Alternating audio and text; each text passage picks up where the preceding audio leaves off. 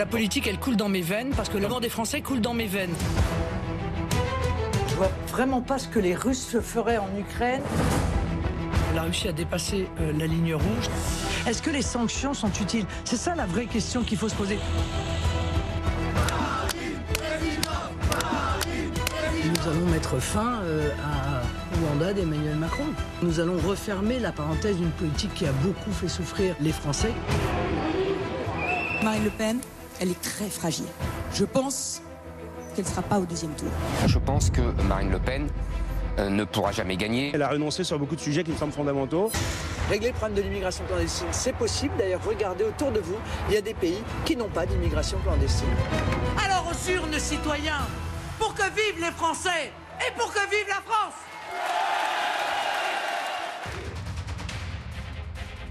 Bonsoir à toutes et à tous. Bonsoir Marine Le Pen. Bonsoir. Candidate à l'élection présidentielle soutenue par le Rassemblement national. Merci d'avoir accepté notre invitation ce soir. Vous comprendrez euh, aisément que nous allons donner ce soir la priorité à l'actualité, la priorité au direct et donc à l'Ukraine comme nous le faisons sur BFM TV depuis six jours maintenant. Regardez, Patrick Sauce, notre spécialiste des questions internationales, euh, se trouve sur le plateau juste à côté d'une autre. Patrick, bonsoir. Vous allez intervenir ce soir régulièrement pendant cette émission. Vous pouvez intervenir à tout moment dès qu'il se passe euh, quelque chose, que les choses bougent à Kiev, que les choses bougent euh, ailleurs dans le pays. Vous nous appelez et évidemment, on viendra à vous. On vous retrouve dans un instant. Patrick, d'un mot d'ailleurs, Marine Le Pen. Euh, Est-ce que c'est compliqué de faire campagne aujourd'hui quand la guerre s'installe en Europe? Compliqué ou pas compliqué, c'est comme ça. Voilà, il est sûr que faire campagne est, est compliqué parce que, et c'est tout à fait normal, euh, l'actualité est focalisée euh, sur des sujets qui sont des sujets extrêmement graves. Et donc, euh, tout apparaît en quelque sorte peut-être moins grave que ce qui se passe en, en Ukraine. Euh, compliqué aussi parce que le président euh, de la République euh, est dans son rôle de président de la République et, et qu'il n'est pas dans son rôle de, de candidat. Bon, alors il faut laisser ce, ce- ce temps, même s'il va bien falloir à un moment donné que le président de la République côtoie euh, le candidat. Euh, nous euh, débattrons avec le candidat, si tant est qu'il l'accepte.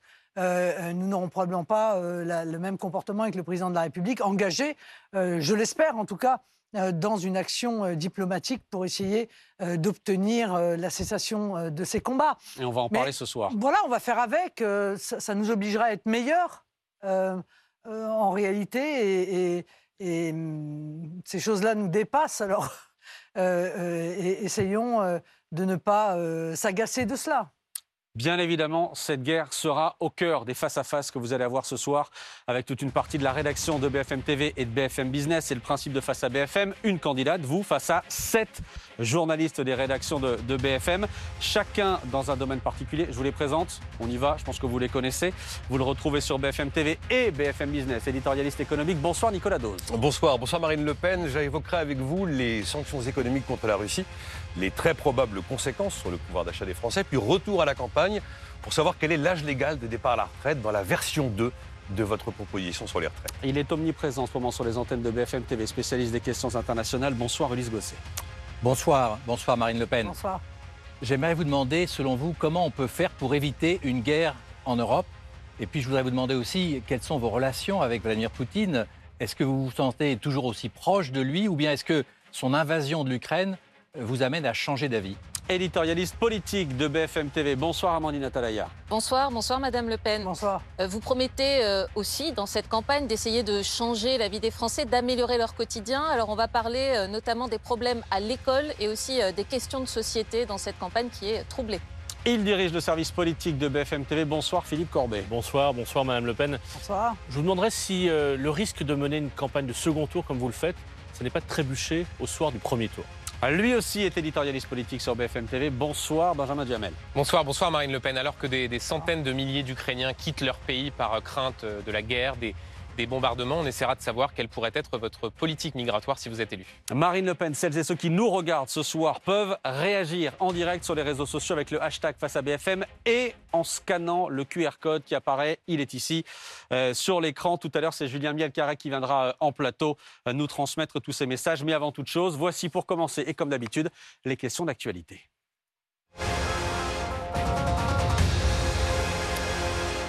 Question entièrement consacrée ce soir à ce qui se passe en Ukraine et à cette campagne présidentielle. Campagne compliquée, vous avez dit à l'instant, on va faire avec. Vous avez le sentiment que d'une certaine manière, la guerre nous renvoie à des sujets et même à des peurs qui écrasent tout aujourd'hui? Bah, La guerre, elle pose euh, aussi des sujets politiques, et des sujets de choix, euh, de choix du passé et puis peut-être des choix euh, du futur pour la France.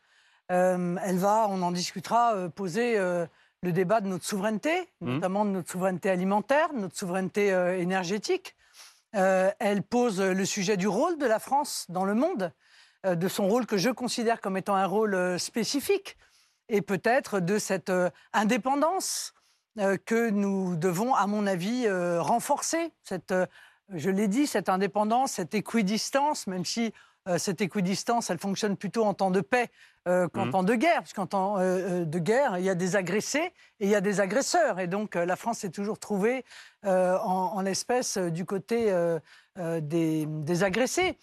Et puis, cette constance que doit représenter la France. Donc, oui, en quelque sorte, je pense que cette guerre, elle nous questionne et elle va questionner les Français. Elle va permettre aussi d'aborder des sujets que peut-être nous n'aurions pas abordés dans une campagne présidentielle classique. Mais vous ne vous sentez pas coincé d'une certaine manière Coincé parce que vous l'avez dit, le président de la République n'est toujours pas candidat à sa réélection. On ne sait pas quand il le sera s'il fera réellement campagne.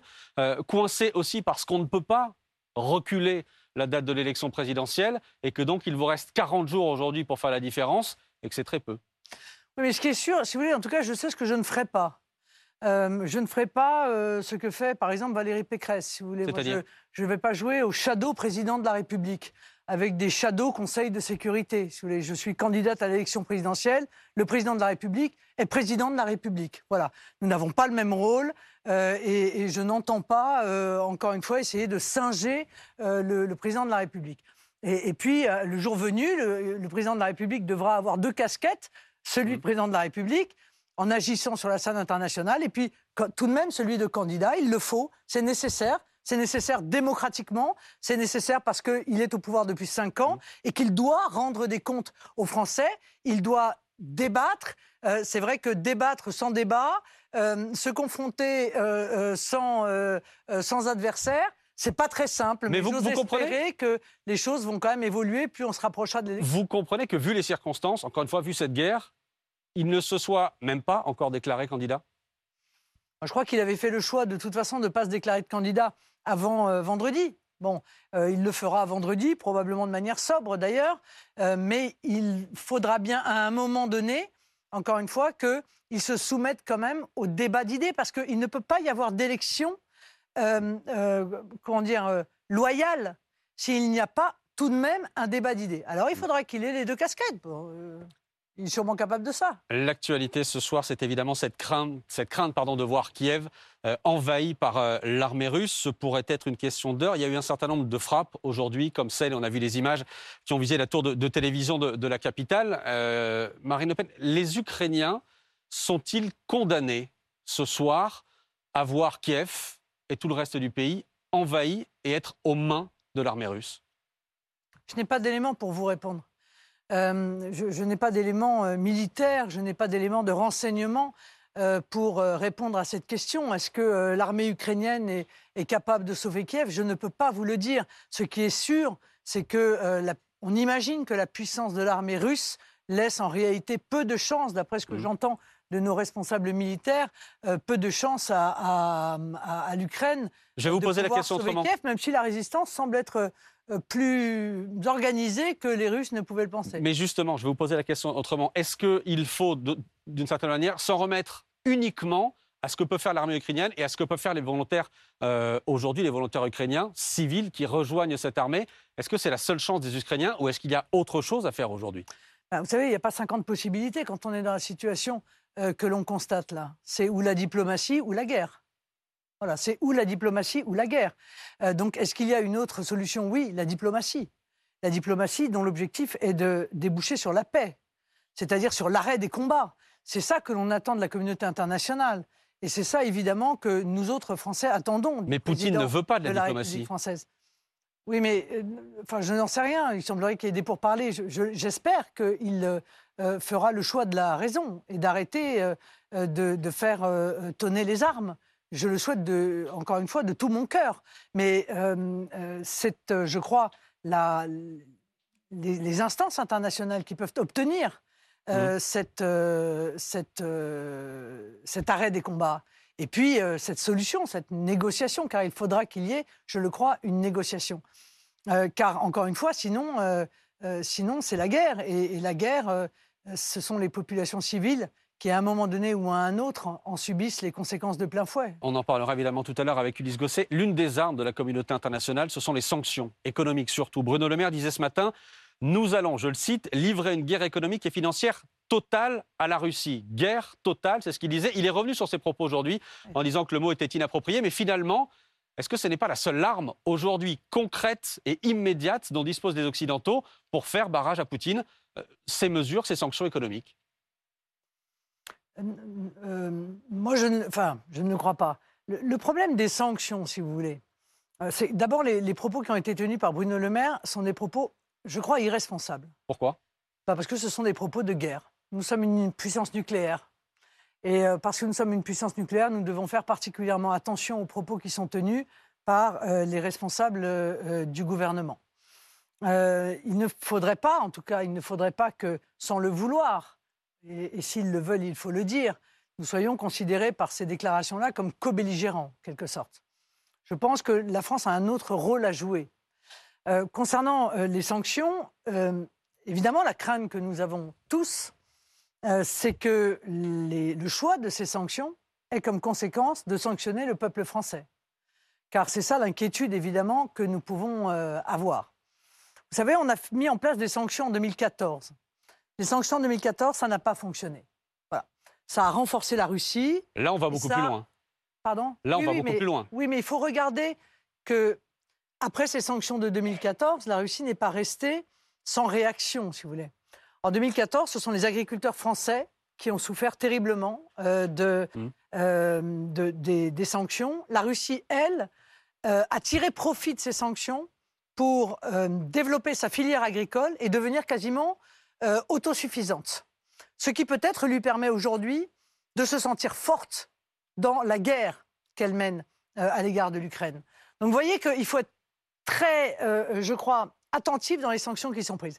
Par exemple, prenons un exemple qui est évidemment l'inquiétude de tous, c'est le gaz. Mhm. L'inquiétude de tous. On en parlera tout à l'heure avec, avec Nicolas oui, Dose. mais d'accord, mais je- je- juste permettez-moi de terminer ma phrase pour vous donner un exemple. Si la Russie ne peut pas être payée de son gaz Mhm. parce que le système bancaire sera bloqué, ou si, par exemple, elle décide de couper l'approvisionnement du gaz, le gaz, le prix du gaz sera multiplié par 4. Voilà, multiplié par 4. Ce sont des choses auxquelles moi je suis obligé de penser. Je suis obligé d'y penser parce que la protection des Français, c'est ma priorité. Parce que le pouvoir d'achat aujourd'hui euh, euh, est terriblement affaibli pour des millions de Français, euh, parce que les prix du carburant sont très hauts, euh, et, et que, que ce soit les agriculteurs, avec les conséquences euh, sur eux en termes de- d'exportation, que ce soit euh, les, les prix de l'énergie, on se doit tout de même de penser à cela. Mais Marine Le Pen, pas de sanctions économiques à vous entendre? Non, c'est pas ce que j'ai dit. En tout On cas, peut- pas comme, pas comme on les fait aujourd'hui. Pas, d'intervention militaire, pas d'intervention militaire occidentale. Euh, vous nous dites qu'il ne reste que la diplomatie. C'est court pour. pas que, monsieur. La diplomatie, c'est la première des choses. Oui, mais c'est court pour empêcher les chars d'avancer sur la paix, c'est la première des choses.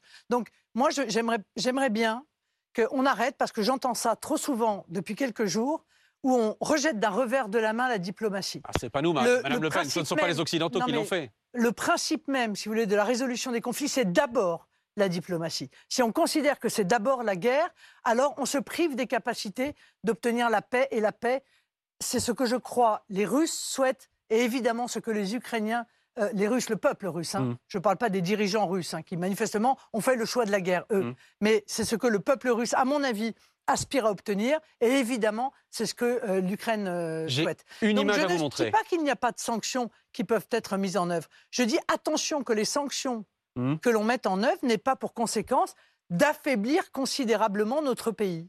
J'ai une image à vous montrer encore, image historique aujourd'hui, le président Zelensky qui s'adresse depuis Kiev au Parlement européen. Prouvez que vous êtes avec nous, nous dit-il. Prouvez que vous ne nous abandonnez pas. Et Zelensky, sous les applaudissements, demande à ce que l'Ukraine entre immédiatement dans l'Union européenne. Qu'est-ce qu'on lui répond? Qu'est-ce que vous lui répondez? C'est impossible. Voilà, c'est impossible. Même d'entamer les discussions? Oui, on peut toujours ouvrir des, des pourparlers, mais c'est impossible. Enfin, vous me demandez ça à moi, moi je suis opposé à tout élargissement de l'Union européenne. Hein. À y quelques, compris dans ce cas-là À quelques pays que ce soit.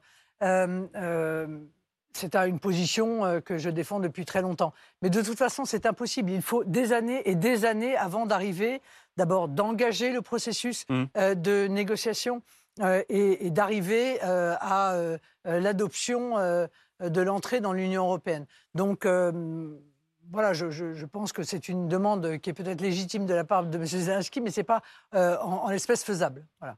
Je vous le disais, Marine Le Pen, priorité ce soir à ce qui se passe en Ukraine. Et à 21h07, nous allons faire un premier point. Ce sera comme ça tout au long de cette émission avec vous, Patrick Sauce. On vous retrouve euh, en direct. Euh, Patrick, quelle est la situation ce soir? On craint évidemment que les Russes n'arrivent et ne marchent sur Kiev. Quelle est la situation ce soir? Eh bien, l'offensive russe est au point mort. Ça a de quoi étonner cette phrase. hein. Cette phrase, elle a été pourtant prononcée par des officiels du Pentagone, les Américains, qui estiment que les Russes ont ce soir des problèmes de logistique, de carburant. On n'est pas obligé de les croire au vu de la journée qu'on a passée à suivre cette euh, situation. Il y a euh, trois grands fronts euh, qui sont non pas stabilisés, mais bien distincts ce soir. Évidemment, Kiev avec euh, cette colonne immense de 64 km, une espèce de serpent militaire qui euh, eh bien, s'est étendu depuis la frontière biélorusse jusqu'à la ville de Kiev. Et oui, ça fait plusieurs heures qu'on vous annonce une euh, arrivée imminente des chars dans Kiev. Kiev tient ce soir. Le deuxième front, il est plutôt du côté de l'Est, Kharkiv, qui a été totalement assommé par les bombes. On y reviendra dans un instant avec euh, l'une des images du jour. Les Russes, ils arrivent d'ici, mais finalement le danger, il est partout et le but de l'armée russe, c'est d'essayer de prendre en étau une bonne partie de l'armée ukrainienne qui se trouve ici. Et pour ce faire, eh bien, ils ont décidé de passer par la Crimée. Ils ont pris la ville de Kherson ce matin et ils essayent de faire la jonction avec Mariupol. Ils ont annoncé qu'ils avaient fait la jonction. Les Ukrainiens euh, démentent, mais la situation reste très compliquée, surtout que c'est vraiment, on l'a compris, une guerre sans images qui se passe dans toute euh, cette zone-là. Les images, justement, il y en a deux, euh, les images du jour. D'abord, l'immense tour de télévision de Kiev. Elle fait 385 mètres. C'est l'une des plus grandes du monde. Elle a été visée, vous le voyez, par un tir de euh, missiles. Assez miraculeusement, les chaînes ukrainiennes continuent de diffuser euh, normalement ce soir, sauf qu'il y a eu euh, cinq morts. Et puis, on le sait un peu moins, mais juste à côté, il y a un deuxième missile qui est tombé cet après-midi. Il est tombé dans un ravin qui est euh, assez tristement connu. C'est le ravin de Babillard, où 33 000 juifs ont perdu la vie, massacrés par les nazis en deux jours en 1941. Je fais la précision parce que, on le rappellera, mais Vladimir Poutine, il souhaite la dénazification du pays. C'est un peu étrange comme concept. Et la deuxième euh, image du jour, eh bien, elle nous amène à Kharkiv. Je vous le disais, des bombes, des bombardements toute la journée. Et ça, c'est un symbole qui a été euh, touché. C'est le siège euh, de l'administration régionale, totalement soufflé. Euh, ce sont des images de vidéosurveillance. Euh, il y a eu énormément de dégâts. Il y a surtout eu euh, des morts. Au moins 10 personnes, ne serait-ce que euh, dans ce euh, bombardement. Et puis, vous en parliez à l'instant. Il a imploré euh, les Européens de ne pas lâcher l'Ukraine. Volodymyr Zelensky, eh bien, ce soir, il donne une interview à nos confrères américains euh, de CNN. Et cette fois, eh bien, c'est aux Russes qu'il s'adresse. Il dit qu'avant de commencer n'importe quelle négociation, même un pourparler, il faudrait déjà commencer par cesser le feu. Écoutez. Tout le monde doit arrêter de se battre stop fighting and to go to that point et revenir au point de départ où tout a commencé il y a six jours de cela. it began five, six, today six, six days ago. Si vous le faites, cela signifie que vous êtes prêt pour la paix. Mais si vous n'êtes pas prêt, alors nous perdons du temps. just, you know, wasting time. Et je vous referai évidemment un point régulier dans une vingtaine de minutes. C'est à vous, Maxime. Merci à vous, Patrick Sauce. Euh, je vous rappelle que vous pouvez toujours réagir à cette émission. hein. Hashtag face à BFM et en scannant ce QR code. Quelle relation peut-on désormais établir avec Vladimir Poutine Que répondez-vous, Marine Le Pen, quand on vous dit trop proche des idées du Kremlin? Vous allez pouvoir répondre ce soir face à Ulysse Gosset.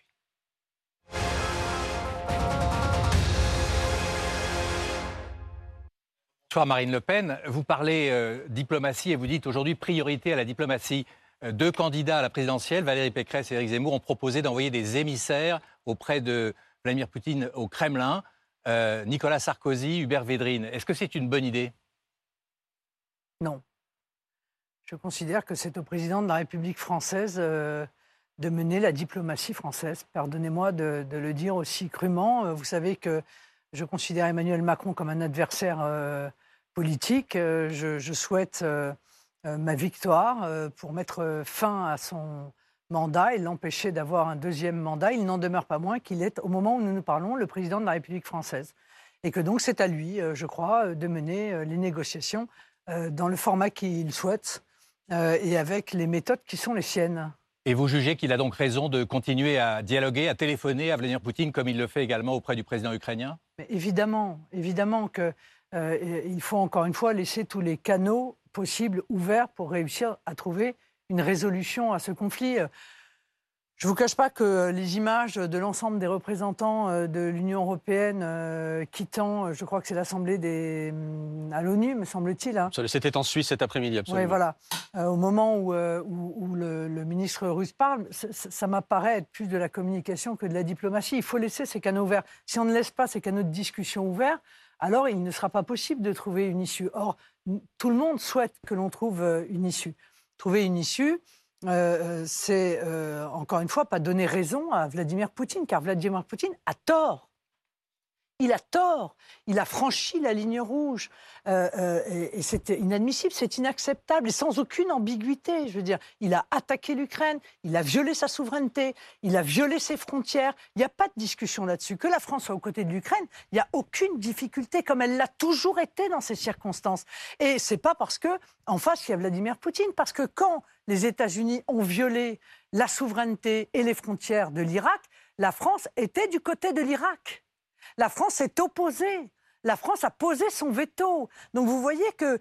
Et, et pourtant, c'était les États-Unis d'un côté, aujourd'hui, c'est la Russie. Donc quand je vous dis l'équidistance, c'est l'équidistance en temps de paix, c'est-à-dire quand on sait qu'il y a des tensions et que la France peut jouer un rôle particulier pour essayer d'atténuer ces tensions. Mais à partir du moment où il y a un acte de guerre, eh bien la France se trouve aux côtés des victimes de cet acte de guerre, quelle que soit la puissance et aussi importante soit la puissance qui mène cet acte de guerre. Alors vous dites Poutine a tort, vous n'avez plus d'admiration pour lui mélangez pas tout. Mais c'est vous qui l'avez dit. Oui, mais d'accord, mais... euh, Vous regrettez d'avoir dit Non, ça mais je ne regrette rien de ce que je dis.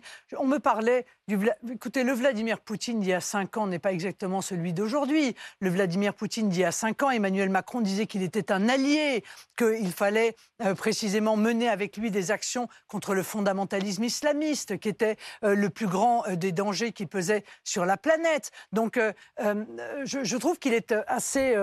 malhonnête, si vous voulez, euh, d'agir sur ce terrain-là. Maintenant, euh, Est-ce que vous avez changé d'avis sur lui quand même après l'invasion de l'Ukraine? Bah oui, Et on enfin, parle je- bien d'une Non, mais je invasion. trouve ça inadmissible. Je l'ai dit, je l'ai dit de la manière la plus claire qui soit. Voilà, je parlais à l'époque d'un dirigeant qui a récupéré une Russie sortant de 70 ans de communisme, de pauvreté et de communisme, de 10 ans de pillage euh, par les oligarques euh, russes, en disant bon bah il a refait de la Russie un pays qui compte dans le concert des nations, une puissance qui compte dans le concert des nations. tout de même, Maintenant, s'il utilise cette puissance Oui. et c'est- euh, euh, C'est le euh, cas. mal, et C'est le le cas. ben voilà, eh bien, donc je ne peux évidemment pas euh, euh, euh, admettre cela. Tout de même, Marine Le Pen, on revient un petit peu en arrière. En 2017, je voudrais qu'on voit cette image. C'était euh, un mois avant la présidentielle de 2017. Regardez. On voit Vladimir Poutine, vous êtes au Kremlin, c'est le 24 mars. Ouais. Est-ce que vous referiez un tel voyage? Bah, actuellement, non. Actuellement, non. Enfin, pardon, je suis candidate à l'élection présidentielle. Mais à l'époque, c'était un atout. Aujourd'hui, c'est un poids. Je suis candidate à l'élection présidentielle. Euh, nous sommes deux ans après les attentats du Bataclan. Euh, je pense comme Emmanuel Macron à l'époque, c'est-à-dire que la Russie peut être euh, un, un allié dans la lutte contre le fondamentalisme islamiste. J'aimerais vous dire une chose. Quelle est ma vision de ces grandes puissances? Parce que ce sont des grandes puissances, elles peuvent en même temps, je l'ai dit, en fonction des terrains et en fonction des moments, être des alliés, des concurrents, des adversaires. Des ennemis. Aujourd'hui, Voilà. aujourd'hui, Oui, des adversaires. Aujourd'hui, Poutine est un adversaire. Clairement. Donc, Euh, euh, moi, je pense que, par exemple, on n'a pas posé de ligne rouge à Vladimir Poutine. On a peut-être eu tort. On n'a pas cherché à euh, faire respecter les accords de Minsk II. Alors évidemment, il fallait les faire respecter par les deux parties, c'est-à-dire par la Russie et par l'Ukraine. On a été les parrains de ces accords de Minsk II. M. Le Drian était déjà ministre des Affaires étrangères. Il l'a été encore pendant sept ans, donc sept ans après. Oui, je rappelle que les accords de Minsk, c'est l'accord qui permettait aux séparatistes pro-russes de négocier avec les Ukrainiens sous l'égide de la France, de l'Allemagne, de la Russie et de l'Ukraine. Oui, c'était un accord en 13 points euh, qui visait euh, à évidemment euh, faire sortir la, la Russie de- du Donbass et pour l'Ukraine à offrir l'autonomie à ces deux régions de, du Donbass. Bon, euh, on n'a rien fait, on n'a pas fait respecter cet accord. On a négocié des jours et des nuits entières. Et pour le président. la- Oui. Et puis du jour où il a été obtenu, on ne s'est plus intéressé à sa mise en œuvre. C'est quand même étonnant, parce que la réalité, c'est que si Minsk c'est la II faute avait de- été respecté, C'est la faute de l'Europe. nous n'en sommes... Mais non, je- c'est la faute de tout le monde. C'est la faute de, tous les participants à cet accord qui manifestement n'ont pas mis l'énergie pour le mettre en application. Il est évident que c'est quand même le sujet, on le voit bien, de crispation. Je vais vous donner un autre exemple sur euh, la ligne rouge qu'on n'a pas euh, peut-être mise à, Vladimir Poutine. C'est en Afrique, et notamment en Centrafrique car personne n'est totalement dupe quand même euh, des liens qui peuvent exister entre les dirigeants russes et euh, la société privée militaire Wagner.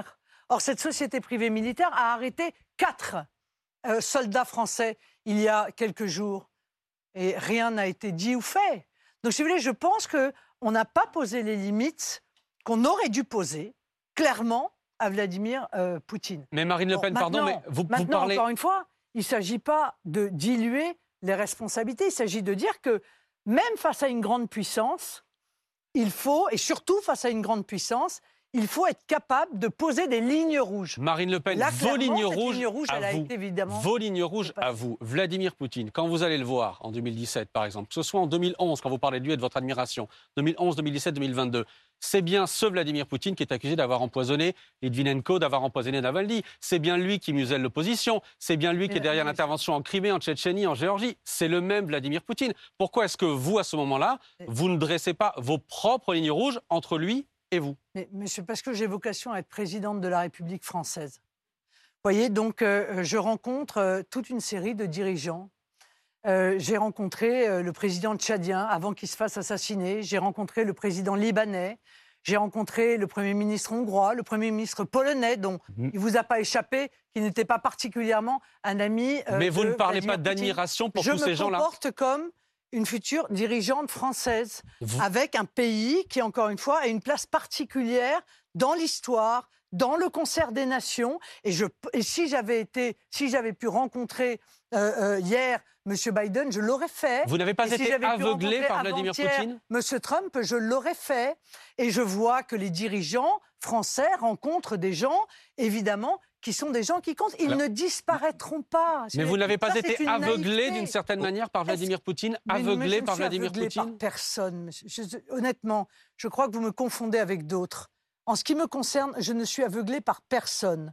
Euh, je considère les grandes puissances, encore une fois, comme potentiellement dangereuses parce qu'elles sont des grandes puissances.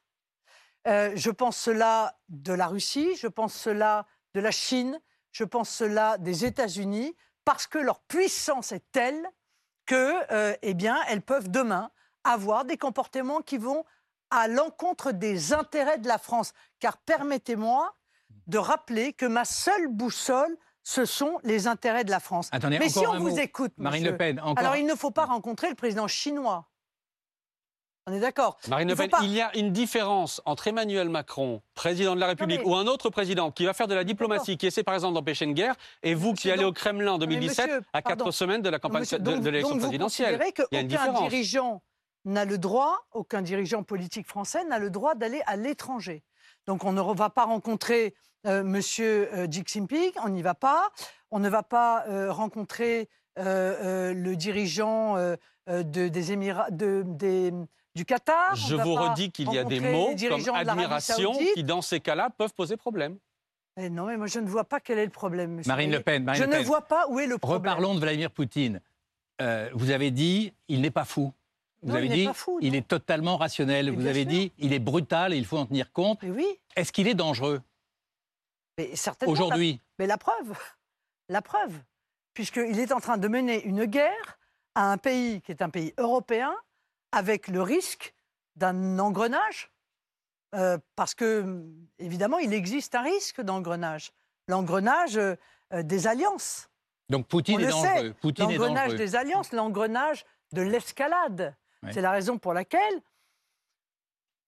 si vous voulez, je crois que la France a fait un choix. Enfin, d'après ce que j'ai compris de ce que M. Le Maire explique, si vous voulez, la, la France fait un choix. Elle fait le choix de sortir la bombe nucléaire économique. Et à la question que j'ai posée à M. Le Maire, après, il y a quoi? Parce que normalement, dans les sanctions, il y a une gradation.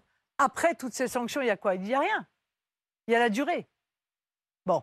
Il y a Donc- le cessez-le-feu peut-être. Il y a la volonté de faire céder Poutine compris. qui mais- envahit l'Ukraine. Non, mais merci. Ben oui, mais donc ça Merci, peut cher marcher. monsieur. Je, je n'ai pas une- imaginé une demi-seconde. Non, mais vous dites les permettez-moi. sanctions ne marchent pas. Non, Quand on monsieur, prend des vraies sanctions, alors on les critique. Non Pardon, je n'ai pas, euh, encore une fois, euh, imaginé une demi-seconde que ces sanctions étaient gratuites et n'avaient aucun objectif. Si vous m'aviez laissé terminer ma phrase, vous en seriez rendu compte. Je vous en prie. Donc j'ai bien compris quelle est la stratégie de la France.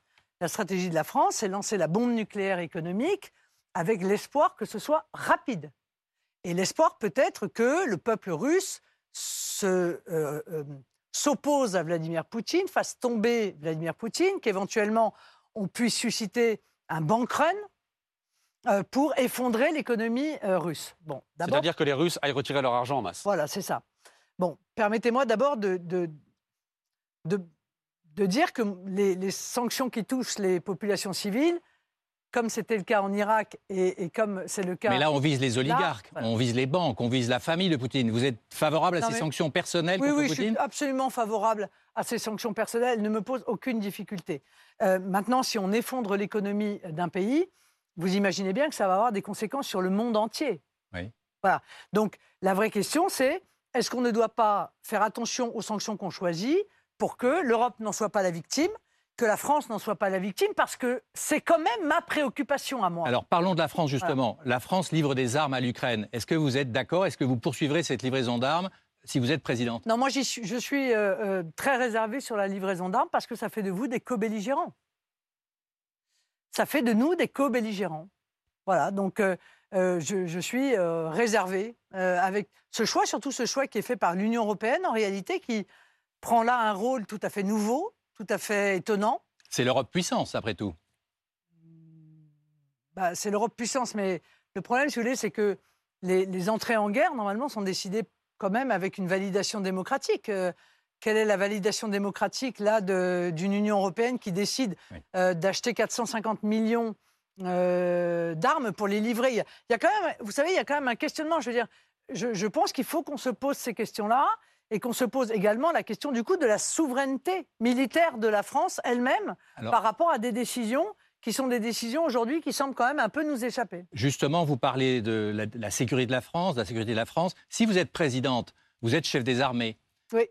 Est-ce que vous vous sentez à même d'appuyer sur le bouton rouge euh, si la sécurité de la France est menacée? Et je dis ça parce que Vladimir Poutine, à trois reprises déjà, en, en quelques semaines, a brandi la menace euh, du nucléaire. Est-ce que, d'abord, il y a un risque? Et surtout, est-ce que vous êtes prête à appuyer sur le bouton rouge? Alors d'abord, euh, Monsieur Le Drian également. hein. Non, mais je vous parle de vous.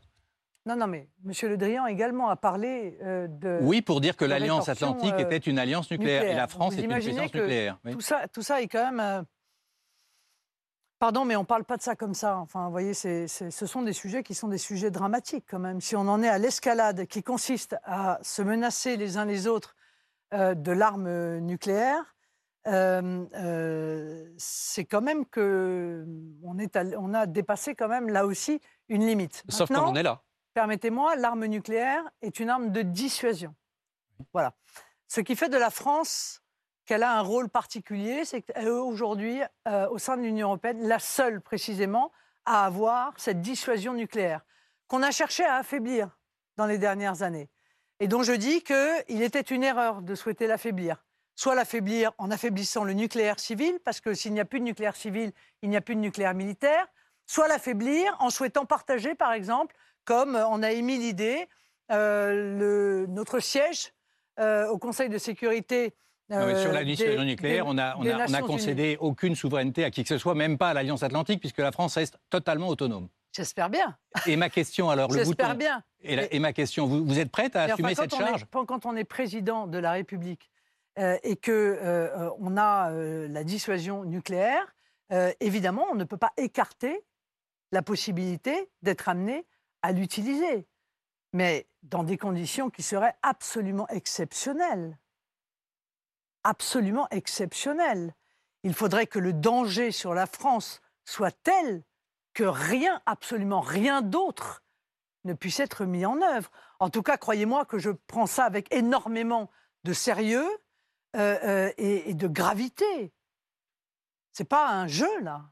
Alors ça nous pose la question aussi de la place de la France dans l'Alliance Atlantique. On a vu que l'Alliance, l'OTAN, comme on dit, qui était mort, en mort d'état de mort cérébrale, euh, finalement est ressuscité et il est puissant puisqu'il envoie des troupes euh, en Roumanie, en Pologne, dans les pays baltes. Alors vous, est-ce que vous voulez toujours que la France quitte l'Alliance Atlantique ou au moins son commandement intégré? Compte tenu de la guerre qui s'annonce euh, très dure en Ukraine, est-ce qu'il ne faut pas au contraire renforcer l'Alliance? Mais monsieur, vous n'avez pas le droit de ne pas être précis dans la question que vous me posez, car vous savez pertinemment qu'il n'a jamais été question pour moi de sortir de l'Alliance Atlantique. Non, j'ai bien précisé le commandement intégré de l'OTAN. Voilà. Mais c'est bien que vous le rappeliez. Est-ce que vous êtes déterminé à rester dans l'Alliance Bien sûr. et à sortir du commandement Bien sûr. Les deux. Bien sûr. Parce que je pense encore une fois que l'autonomie et l'indépendance de la France passent par une sortie du commandement intégré de l'OTAN. Mais ça va affaiblir la sortir du France. commandement intégré. Non, monsieur. La France n'a jamais été aussi puissante que lorsqu'elle est sortie du commandement intégré de l'OTAN. Elle n'a même jamais été aussi. euh, elle n'a jamais fait autant de collaboration, notamment d'ailleurs avec les États-Unis, que quand elle n'était pas dans le commandement intégré de l'OTAN. Elle n'a jamais autant travaillé à des plans euh, euh, d'opérabilité avec les autres armées de l'OTAN que lorsqu'elle n'était pas dans le commandement intégré de l'OTAN. Donc je pense que l'on ne peut pas être totalement indépendant dans ses décisions, dans, dans sa vision, dans le rôle, encore une fois, particulier qui doit être celui de la France en étant dans le commandement intégré de l'OTAN. Donc on Parce paye si pour l'OTAN sans être dans le intégré commandement. de l'OTAN, vous voyez, et, et qu'on va mieux- par exemple négocier Est-ce avec qu'il ne vaut pas mieux avoir un général français à la tête de la force d'intervention rapide de l'OTAN plutôt que d'être euh, finalement euh, cantonné à, à la gestion des conserves et, et des stocks Si vous sortez Non, du commandement, vous n'avez plus aucune Pardon, mais je trouve responsabilité. que votre vision est en même temps très réductrice et assez humiliante pour notre pays. Mais non, au contraire, au Parce que notre pays a l'armée en Europe la plus puissante. Et l'Allemagne a bien été obligée d'ailleurs d'admettre qu'elle était dans l'incapacité totale de pouvoir aligner qui que ce soit. D'accord? Bon. Donc la France a une très belle armée. Une armée qui est très belle malgré les restrictions financières terribles dont elle a été victime dans les derniers quinquennats. Euh, euh, elle est dans une situation aujourd'hui encore très fragile, car vous n'avez pas, ça ne vous a pas échappé, que Emmanuel Macron a décidé l'augmentation du budget, mais surtout à partir de, 2020 à partir de 2022. hein. C'est-à-dire qu'on fait toujours des plans, des lois de programmation militaire, mais en réalité, la vraie augmentation se fait euh, après la future Alors, élection. Justement, une dernière question, Marine Donc- Le Pen. Une dernière donc, question. et moi, j'ai confiance que, dans l'armée française. Justement, Je l'armée pense que française. c'est une armée qui euh, euh, est, euh, a des gigantesques capacités, un savoir-faire qui est remarquable, mais à qui il faut qu'on donne les moyens aujourd'hui de pouvoir éventuellement intervenir dans un monde où les conflits sont de plus en plus nombreux. Alors justement, une dernière question. Est-ce qu'il faut que la France quitte le Sahel et le Mali Mais on n'a pas le choix, monsieur Gauthier. Il faut Enfin, partir? Mais enfin, nous n'avons pas le choix que de quitter le, Sa- le- le Mali. Maintenant, faut-il quitter l'Afrique? Non, évidemment que non. Et donc, euh, d'abord, la question, c'est comment est-ce qu'on va sortir du Mali? Moi, c'est ça qui m'inquiète. Parce que du coup, euh, c'est vrai que l'actualité ukrainienne fait qu'on ne regarde plus vers le Mali. Or, nous avons des 3000 euh, soldats à faire sortir et à faire sortir en sécurité. Or, on sait que ce sont des opérations qui sont extrêmement sensibles. Euh, que de surcroît, des avions dont nous aurions peut-être besoin de transport de matériel sont peut-être actuellement indisponibles pour le faire. Donc ça, c'est un vrai sujet. Et je souhaite évidemment que le président de la République euh, euh, continue à s'y intéresser de très près parce que j'ai des, des inquiétudes. Maintenant, il faut voir avec les pays qui sont, où nous avons déjà des forces, s'ils souhaitent le renforcement de nos contingents. Je pense évidemment euh, euh, au, Sénégal, je pense euh, au Tchad. Ce qui est sûr, c'est qu'il ne faut pas partir de l'Afrique au moment où les, Russes ont tendance à nous en pousser, ainsi d'ailleurs euh, que euh, les Chinois. voyez Donc euh, euh, il y a comme ça des zones sur lesquelles je crois que la France a encore quelque chose à dire, à faire, dans l'intérêt évidemment des populations. Merci Marine Le Pen. Merci Ulysse Gosset. Marine Le Pen, comme je l'ai promis en début d'émission, on va retourner voir Patrick Sauce, euh, puisqu'il y a une information qui vient de tomber. Euh, Patrick, information que l'on attendait. À l'instant, les 27 pays de l'Union européenne décident de bannir du sol de l'Union européenne les chaînes russes, RT et Sputnik. Pour tout comprendre, en fait, c'est la Commission européenne qui avait demandé euh, ce bannissement. Et à l'instant, ce sont donc les 27 qui se sont mis d'accord.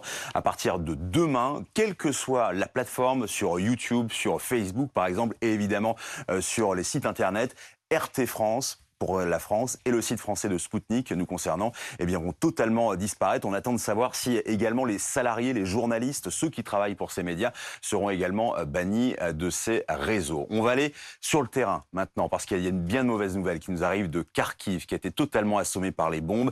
On attend la confirmation par les images mais on sait qu'il y a eu une bombe thermobarique qui vient d'exploser, je vous expliquerai ça dans le prochain flash, euh, qui vient d'exploser dans un dépôt pétrolier euh, dans la banlieue de Kharkiv. Kharkiv qui a déjà été touché par une somme incroyable de bombes. Vous voyez les dégâts notamment, ça c'est l'autorité euh, régionale. Il y a eu 10 morts dans ce bâtiment qui a été soufflé par un missile ce matin. 8 morts également dans l'explosion d'un immeuble résidentiel. On va dézoomer, si vous voulez bien, pour vous faire un rapide point sur la situation en Ukraine, avec donc Kharkiv qui est en train de devenir une ville martyre. Euh, le sud également, Kherson, ça, ça a été repris par les, euh, par les Russes. Mariupol, sans eau, sans électricité ce soir, les Russes essayent de faire la jonction. Et puis Kiev, vous les voyez, euh, quasiment... l'encerclement total. Je vous laisse avec cette euh, image de la nuit euh, sur, dans le centre-ville de Kiev. On est sous couvre-feu, on n'a pas entendu ces dernières euh, secondes ou minutes de sirène, mais évidemment c'est qu'encore une nuit de terreur, d'attente pour les 3 millions d'habitants de cette capitale. Merci à vous, Patrick Sauce. Évidemment, cette édition spéciale se poursuit sur BFM TV. Vous intervenez, Patrick, dès que nécessaire. Et vous, chez vous, vous pouvez toujours réagir. Un hashtag face à BFM. Plus le QR code, si vous le voulez. Marine Le Pen, cette information qu'on a appris, euh, que, que Patrick nous donnait à l'instant, la diffusion euh, interdite désormais pour RT, pour Sputnik, euh, de médias d'État russes. Est-ce que vous comprenez cette décision des 27 ce soir? Je pense que la, la conséquence, ça va être que l'intégralité des médias euh, européens ne vont pas pouvoir euh, faire leur travail pour savoir ce qui se passe en Russie, où ils le feront dans des conditions euh, peut-être euh, euh, moins sécurisées en Ukraine. Vous craignez la réponse de Vladimir Poutine? Bah, C'est-à-dire que je crains qu'on coupe les, les- les moyens pour que nous soyons informés de ce qui se passe. quoi. Euh, c'est pas honnêtement l'audience de RT euh, qui allait bouleverser, euh, je pense, la. la... Bon, voilà, je trouve que c'est- Mais bon, s'ils font ce choix, ils font ce choix. C'est leur- Question dans cette aucune- émission. À mon avis, aucune influence. Mais bon. Quelles conséquences cette guerre peut-elle avoir sur notre économie, sur les cours du gaz, du pétrole, de l'électricité, sur notre pouvoir d'achat ici en France? Comment résister face aux hausses de prix attendues? Nicolas Dose vient face à vous, Marine Le Pen. Je vais revenir sur Jacques. Jingle Nicolas, c'est à vous. Oui, je vais revenir un, un peu plus dans le détail sur ces histoires de sanctions économiques. Une phrase d'abord pour commencer. Bon, je crois connaître votre réponse après l'échange avec Ulysse Gosset. Nous allons provoquer l'effondrement de l'économie russe. Bruno Le Maire, ce matin. Vous, je pense que vous ne le diriez pas dans les mêmes termes. Non. Vous le diriez comment? Bah, Parce qu'aujourd'hui, la diplomatie a votre préférence, mais la réalité, c'est que des sanctions économiques sont en cours. Non, mais euh, la, la réalité, c'est que euh, j'essaie- Si vous voulez, moi, ce qui me- ce qui me- ce qui m'étonne un petit peu dans, dans ce que j'ai pu voir ou entendre, et même ce qu'on nous a dit hier, c'est qu'en fait, il n'y a aucune étude d'impact qui a été faite sur les conséquences sur la France des décisions qu'on on défendait. Euh, c'est j'ai- trop tôt, mais on a une petite idée de ce que ça peut produire. Bah, euh, Mais je vais y revenir tout à l'heure. hein. C'est trop tôt. Moi, j'ai entendu M. le maire dire que ça pouvait coûter euh, 1% de PIB euh, mondial. Bon, c'est bien, mais un PIB mondial, c'est mondial. Moi, ce que j'aimerais savoir, c'est combien euh, ça pourrait avoir comme, qu'est-ce que ça pourrait avoir comme conséquence sur la France d'abord et accessoirement sur l'Europe. Parce que euh, nous avons euh, une agriculture qui est fragilisée, qui risque d'être une des premières victimes de, ces sanctions. hein. On sait très bien que la guerre aggrave les tensions euh, sur euh, le marché des matières premières. Euh, on sait très bien que euh, euh, les- ces flambées de prix ont un- une conséquence euh, euh, terrible hein, pour nos agriculteurs qui sont déjà en difficulté, que entre le- le- le- les prix de l'engrais, les prix- le les du carburant, euh, Oui, oui, etc. Produire des céréales, par exemple, ou du soja aujourd'hui, c'est à perte. hein. Bon. Non, non, mais Euh, donc euh, voilà, j'aurais aimé, moi, alors je l'ai fait, hein, on l'a fait, on a regardé un petit peu hein, ce que ça pouvait entraîner, effectivement, euh, euh, mais, je pense qu'il faut adapter les sanctions pour que les Français n'en soient pas les premières victimes. Vous voyez, c'est assez légitime pour quelqu'un qui, je pense, défend l'intérêt des Français euh, que, que de faire cela. Alors, les sanctions, j'y reviens. Les 27 viennent de se mettre d'accord pour exclure du système de transactions interbancaires internationales SWIFT plusieurs banques russes. Donc c'est l'un C'était déjà des banques qui étaient sous sanctions. hein. Non, mais c'est d'accord. Mais on n'était pas allé jusqu'à l'exclusion de ce système privé hein, qui a été fondé en Belgique en 1973. Et là, on y va. Et c'est le premier élément des sanctions qui ont été mises en place. Et le deuxième élément consiste à bloquer intégralement la capacité de la Banque centrale de Russie à pouvoir intervenir pour soutenir le rouble. Ce sont les deux principaux outils de sanctions économiques qui ont été utilisés. Vous en voyez d'autres? Il fallait utiliser cela? Est-ce que vous je- validez les choix qui ont été faits, d'ailleurs par les Occidentaux et pas que par la France, puisque le Canada et les États-Unis sont également partie prenante Non mais pardon, mais euh, je, moi j'ai pas le détail des sanctions. Et hier, euh, Bruno Le Maire n'a pas été capable de nous donner le détail des sanctions. Donc vous avez comme moi des informations qui sont des informations quand même relativement parcellaires. Par exemple, par exemple, est-ce que vous savez euh, si euh, euh, la banque euh, qui permet à l'Allemagne d'acheter euh, le gaz à la Russie euh, et, et, fait partie euh, de cette exclusion On n'a fait- pas le détail des banques concernées. en théorie, les voilà, banques donc on est notamment en train de qui parler, font- nous sommes en train de parler de théorie. Alors moi, je vais revenir au principe, puisque je n'ai pas les éléments précis. Euh, moi, je reviens au principe et je vous dis la chose très claire suivante. Je souhaite que les Français soient préservés au maximum des sanctions qu'ils vont être prononcées. Inutile de vous dire que le gel des avoirs des oligarques russes, Ça, très bien, j'ai touche compris. pas les Français. Vous voyez, bon, euh, ça ne va pas euh, avoir de conséquences sur eux. Le prix de l'énergie, ça va en avoir. Et si jamais des sanctions sont décidées, alors peut-être doit-on, Monsieur Dose, prendre d'autres décisions pour protéger la France des conséquences Je de vais ces y sanctions. revenir également. Et ça, ça peut être effectivement la sortie du marché européen de l'électricité pour que l'on puisse avoir la capacité d'avoir des prix fondés sur notre propre Bon, production ben, et non pas et non pas, euh, par exemple, euh, Alors. sur euh, euh, le gaz, euh, le gaz allemand. Mais c'est pas moi hein, qui D'accord. Encore une fois, c'est pas moi qui. Moi, depuis des années, je réclame justement une indépendance énergétique. J'ai soutenu le nucléaire, j'ai soutenu l'hydrogène. Je ne fais pas partie de ceux qui, en réalité, euh, euh, plaidaient pour une version à l'allemande, c'est-à-dire une version très dépendante du gaz russe. hein. On sait très- 40% quand même. On a une idée à peu près précise de ce qui peut se produire pour les Français et pour leur pouvoir d'achat. Davantage d'ailleurs du fait de la guerre et du conflit que des sanctions économiques qui affaiblissent le rouble aujourd'hui et affaiblissent le secteur bancaire euh, russe. Donc, on aura à l'évidence une inflation sur les prix de l'énergie, sur le gaz, sur le pétrole.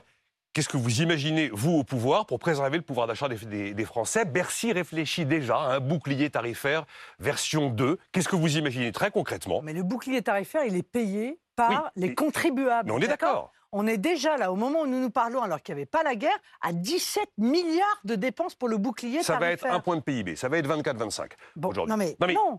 Je crois que qu'il faut que la France récupère sa souveraineté sur ses moyens de production. C'est-à-dire que je pense qu'il faut sortir du marché libéralisé euh, dans lequel nous sommes entrés. Vous parlez du marché Et donc- unique en Europe sur la fixation sûr, des prix de l'électricité. bien sûr, où nous sommes soumis au chantage russe. Du coup, la France est soumise au chantage russe, alors qu'elle-même a une dépendance relativement faible au gaz, euh, au gaz russe. Donc, juste. il me semble que, comme ça, le prix français serait désormais fixé sur le, le- le prix moyen réel du parc Du parc français. électrique français ce serait et beaucoup pas moins du parc cher. européen. Le problème, c'est que si on est face à une explosion des prix de l'énergie, ça va être très rapide. On ne pourra pas remettre à plat le marché européen de l'énergie en quelques jours ou même quelques semaines. Ça prendra plus de temps. Bruno Le Maire y travaille depuis, depuis un certain temps. Quelles mesures concrètes faut en d'urgence sortir. Non, mais j'ai compris que vous vouliez en sortir. Lui aussi, il voudrait en sortir. Mais sauf que ça n'est pas fait. Mais, mais lui, il est au pouvoir, alors pourquoi il ne le fait pas Ben, il est- il est- ça fait déjà un petit moment que Parce que moi, je vous assure que quand je serai élu, je le ferai. hein. Oui, mais enfin bon, j'ai entendu Voilà. des quantités de gens me dire que dès qu'ils sont élus, ils vont à Bruxelles et ils remettent à plat tous les traités. Et puis ça n'arrive jamais. Donc c'est pas comme ça que les choses vont se passer. On a un choc sur Mais les là, prix on de n'a pas l'énergie. besoin de remettre en place les traités. Excusez-moi, c'est une décision Oui. qui est une décision nationale. Là. Je suis désolé de vous le rappeler. C'est pas aussi- Deuxièmement, qu'est-ce que je fais? Alors. bah, Je fais ce que j'ai déjà proposé de faire, c'est-à-dire que je baisse la TVA de 20 à 5,5. Je considère que l'énergie est un produit de première nécessité et que compte tenu de l'explosion euh, des prix, il faut à tout prix, en urgence, passer la TVA de 20 à 5,5. Et ça va soulager considérablement les Français, tant dans leurs dépenses d'électricité qu'évidemment leurs dépenses de carburant et leurs dépenses de fuel. Voilà, et de gaz De d'ailleurs. toute façon, ça c'est de dans votre gaz. programme. Qu'il y a eu une explosion ou pas des prix de l'énergie, c'est déjà prévu. Oui, vous avez raison, mais Non, mais là, on peut avoir une très très très forte gouverner. hausse. Ah, mais combien alors, monsieur Dose Trois on fois, peut- quatre fois On peut imaginer que sur les prix du gaz, ça fasse trois fois. Alors il faut fois. en urgence sortir du marché, vous voyez, Bon, euh, eh ben, européen. écoutez, parce qu'en j'espère réalité, que vous y parviendrez, c'est la dépendance. Mais, mais d'ailleurs, moi j'aimerais un peu parler des Verts là, parce que ça remet quand même en cause. euh, on n'est pas euh, là pour parler des verts, mais euh, Bah si, un peu, parce qu'ils ils ont quand même lutté contre le nucléaire pendant des années. oui, ils continuent. Ils ont quand même défendu l'Allemagne qui a, qui a euh, fermé ses centrales nucléaires. Il faudrait d'ailleurs qu'elle les rouvre, ce serait pas mal. Elle en a fermé pas là. prévu. Oui, mais il faudrait qu'elle les rouvre. C'est le charbon qui Parce qu'on va pas. Non, mais d'accord, mais on va pas payer pour eux non plus. Vous voyez, à un moment donné, leur idéologie, euh, qui était une idéologie qui a consisté à mener la guerre au nucléaire, parce que le nucléaire français donnait un avantage aux industries françaises et que ça déplaisait à l'Allemagne, qui elle-même était sous la pression d'une idéologie verte, euh, eh bien, on ne va pas payer non plus leur dépendance au gaz russe. Parce que, vous voyez, la solidarité, ça va, c'est bien, mais ça va deux minutes quand, encore une fois, il y a des erreurs aussi lourdes qui sont commises des erreurs idéologiques qui sont commises. Nous n'avons pas effectué euh, ces mêmes erreurs, Dieu merci, en tout cas, pas encore. Ou en tout cas, le président de la J'ai République a changé d'avis sur ce sujet. Mais euh, euh, je suis navré de vous dire que je rappelle, et je le rappellerai tout au long de cette émission, mon objectif, c'est la protection des Français, et notamment la protection de leur pouvoir d'achat. Encore une question concernant l'Ukraine. J'ai compris votre position par rapport au marché unique de l'énergie en Europe et effectivement ce mécanisme de fixation des prix qui fait que le gaz finalement est le, le prix dominant qui donne le prix de marché. Que dites-vous aux entreprises françaises présentes actuellement en Russie? Bruno Le Maire dit ce matin que ça lui pose un problème de principe que des groupes comme Total Energy, Engie continuent à travailler en Russie. Il y en a 500 qui sont présents en Russie, 35 Ah, Nous du sommes CAC le 40. premier investisseur en Russie, la Alors, France. le message que vous envoyez aux entreprises françaises qui sont aujourd'hui présentes en Russie. Le message, euh, c'est, enfin, écoutez, vous voulez que toutes nos industries euh, tombent? Parce Non, non, que c'est moi j'ai vu, moi j'ai regardé, moi le- j'ai regardé France Stratégie qui a fait un bilan assez terrible des conséquences que ça peut avoir sur euh, nos, nos industries. Je parle même pas des matières premières, hein, parce que nous sommes très dépendants de l'aluminium, parce que nous sommes très dépendants, parce que le gaz est utilisé dans beaucoup de processus industriels, hein, vous le savez bien, euh, parce que euh, les processus de métallurgie, si on n'a pas de matières premières, euh, c'est pas une gazinière, on peut pas les arrêter. C'est pas les ma question. Marine Le Pen. C'est- Quand on pas les ma- arrête. C'est pas ma question. La question, c'est qu'est-ce qu'on envoie comme message aujourd'hui, compte tenu de la situation, aux entreprises présentes sur le sol russe? On sait qu'Airbus a besoin de 50% de titane qui vient de la Russie et que ça peut devenir un problème majeur. Qu'est-ce qu'on envoie comme message aux entreprises qui travaillent en Russie avec quoi les le Russes? choix, monsieur de- Et le choix, c'est de leur dire. C'est fermé? C'est Total qui fait 20% de la production mondiale euh, en Russie. On va leur dire fermé. Bon, alors donc, Donc il n'y aura plus de Total. Total Non, mais- sera en faillite et disparaîtra. On va dire à, René- à Renault, dont le deuxième marché est le marché russe, fermez euh, l'usine. Et, et- et- et soyez en faillite. Enfin, je veux dire, tout ça, ça va avoir des mais- conséquences sur les Français. Donc, je crois encore une fois que la ligne rouge, pour le coup, c'est la défense de l'économie française. Et derrière la défense de l'économie française, c'est la défense des emplois des Français et c'est la défense euh, du pouvoir d'achat des Français. Donc vous n'envoyez pas un message aux entreprises françaises en Russie de prendre leur distance avec la Russie compte tenu de la situation. J'ai bien comment on compris. fait Non, non, mais j'ai non, non, mais compris. Je vous posais la question. Excusez-moi, non mais moi je vous pose une question. Ah non, mais je suis C'est d'accord quoi que ça- prendre ces distances? Eh bien, c'est comme par exemple, l'ont fait BP ou Shell qui ont décidé d'arrêter leur collaboration et leur présence dans le capital de groupes gaziers ou de groupes euh, d'hydrocarbures russes. Voilà, il peut y avoir des décisions comme ça qui peuvent être prises. Donc mais alors bon, attendez. non, non, mais Non, mais attendez. vous avez répondu à la question. on non, va pas la, attendez, la- la attendez. tendre dans tous les sens. On va accepter, en gros, que l'Allemagne euh, demande l'exclusion de la banque qui lui permet d'acheter du gaz russe. Des sanctions? Mais en revanche, on va demander aux grandes industries françaises de bien vouloir se faire harakiri, merci bien, pour des questions, euh, euh, euh, encore une fois, de principe. Vous savez, les Allemands, ils ont ceci position. d'incroyable, c'est qu'eux, ils défendent toujours leurs intérêts. Ce qui serait bien, c'est que la France soit quand même capable de le faire. Donc je trouve là qu'il y a une forme de cynisme, permettez-moi, de la part de l'Allemagne à défendre ses intérêts économiques. Et je crois qu'il y aurait, à mon avis, un énorme problème de la part des dirigeants français à ne pas être capable de défendre tout de même nos intérêts économique J'entends très bien. et l'intérêt, encore une fois, de la prospérité des Français. Car nous sommes dans une situation difficile, vous le savez, monsieur Dozin. J'ai entendu votre message, il est très clair, c'est parfait. J'ai eu la réponse à la question que je vous ai posée. Deux questions rapides sur le programme. On revient en France brièvement. Concernant votre principale mesure sur la hausse des salaires, au début, lorsque vous en avez parlé, on a entendu une hausse de 10% des rémunérations sous 3 SMIC, avec en contrepartie un gel des cotisations patronales pour les entreprises. Je veux être sûr de bien avoir compris. Ce sont les entreprises qui décideront ou ne décideront pas d'augmenter les salaires. Celles qui décideront de les augmenter au- bénéficieront en contrepartie d'une non-augmentation pendant 5 années des cotisations patronales. C'est bien ça. C'est donc un choix des entreprises. C'est exactement cela. D'accord. Bah, ça avait pu être compris différemment au début. Non, non, c'est exactement D'accord, j'ai bien compris. La seule condition que je, que je pose aux entreprises, c'est qu'elles augmentent l'intégralité de leur, de leur salaire jusqu'à trois fois le SMIC. C'est-à-dire qu'elles ne choisissent pas, j'augmente celui-là de 10%, celui-là de 10%. Je souhaite que ce soit une augmentation qui bénéficie à l'ensemble des salariés euh, qui ont un salaire jusqu'à trois fois le SMIC. Ça peut être plus 2%, plus 3%, c'est jusqu'à plus 10%. Ah non C'est forcément 10. Ah, D'accord. Ah oui, oui, Une entreprise ne peut pas dire je fais plus 5%. Non. D'accord. Ou alors Bon. elle ne bénéficie Ou pas alors elle ne bénéficie pas de, la mesure. de- de- Les retraites, avant de terminer, bon, vous avez totalement revu votre euh, proposition concernant les retraites. Désormais, l'âge de 60 ans est l'âge de la retraite de ceux qui ont commencé à travailler avant l'âge de 20 ans. Puis ensuite, si j'ai bien compris votre nouvelle proposition, il y a une progression de l'âge de départ à la retraite en fonction de l'âge d'entrée dans la vie active.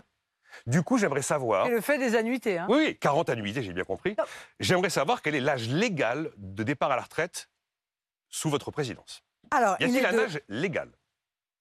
L'âge minimum de départ à la retraite à taux plein est évolutif entre 60 et 62 ans. D'accord. Et 62, c'est un âge légal? C'est maxi... Oui, oui, c'est l'âge ma- max- Mais celui qui a travaillé à 25 ans, s'il lui faut 40 annuités, s'il veut un taux plein, ce sera 65 ans.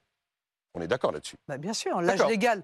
Non mais pardon, monsieur Dose, excusez-moi, mais l'âge légal, ça a toujours été le même concept. Oui. L'âge légal, c'est celui à partir duquel vous avez le droit, d'avoir une retraite pleine si vous avez les annuités correspondantes.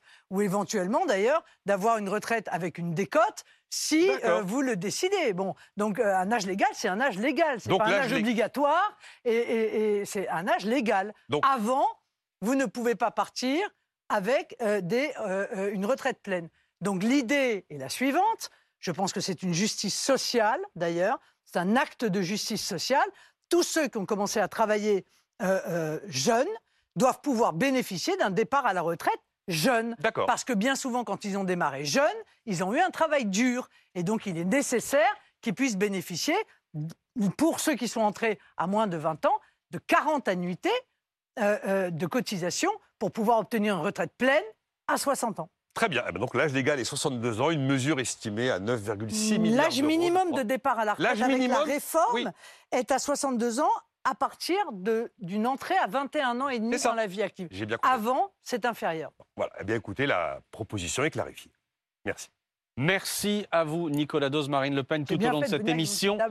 Tout au long de cette émission, nous continuons bien évidemment à suivre ce qui se passe euh, en Ukraine. Grâce à vous, Patrick Sauce, on vous retrouve euh, en direct. Patrick, Patrick, avec ce soir, et c'est une information importante qui nous arrive à 21h58, les bombardements se poursuivent ce soir sur Kharkiv. Oui, Maxime, la journée a été absolument effroyable pour la deuxième ville du pays. Eh bien, la nuit s'annonce terrible avec, euh, il y a quelques minutes, l'explosion d'une bombe, semble-t-il, thermobarique, qui explose et qui, euh, eh bien, annihile euh, tout à plusieurs dizaines de mètres autour d'un dépôt de pétrole. On va essayer d'avoir plus d'informations que ça. Mais évidemment, l'image qui reste toujours à Kharkiv, c'est euh, l'explosion énorme du siège de l'autorité régionale 10 morts, c'est un bilan tout à fait provisoire, 18 morts en tout dans la journée, et c'est difficile encore d'aller voir s'il y a eu euh, euh, d'autres euh, victimes. On va faire un plan un peu plus général de la situation en dézoomant, surtout de la situation de, l'Ukraine, avec une espèce de prise en étau, c'est au moins la, stratégie des Russes, entre Kharkiv, ici, totalement encerclé par les Russes, et vous voyez toute la côte de la mer d'Azov. Les Russes sont ici, ils ont pris Kherson, ils essayent d'avancer vers Odessa, ils ont déjà coupé le courant et l'eau à Mariupol, et il s'agit d'aller prendre en étau l'une des armées ukrainiennes qui se trouve ici. Kiev, vous les voyez les chars, la capitale est quasiment encerclée, il y a juste simplement une petite route libre, selon les Russes, euh, pour euh, eh bien partir, notamment pour les Français. Je vais juste vous montrer une petite image euh, en direct de la ville de, de Kiev. Vous voyez, c'est là, c'est la, la statue de, de l'Europe. On est sur la place du Maïdan. On est sous euh, couvre-feu. Une information de dernière minute aussi. Je vous parlais de RT euh, suspendu. Eh bien, les 27 ont voté d'autres choses. Ils ont validé, ça y est, l'interdiction ou en tout cas le bannissement de certaines banques russes du logiciel SWIFT. Ils interdisent aussi désormais aux Européens, eh bien, de commercer ou de d'être financés par le fonds souverain russe.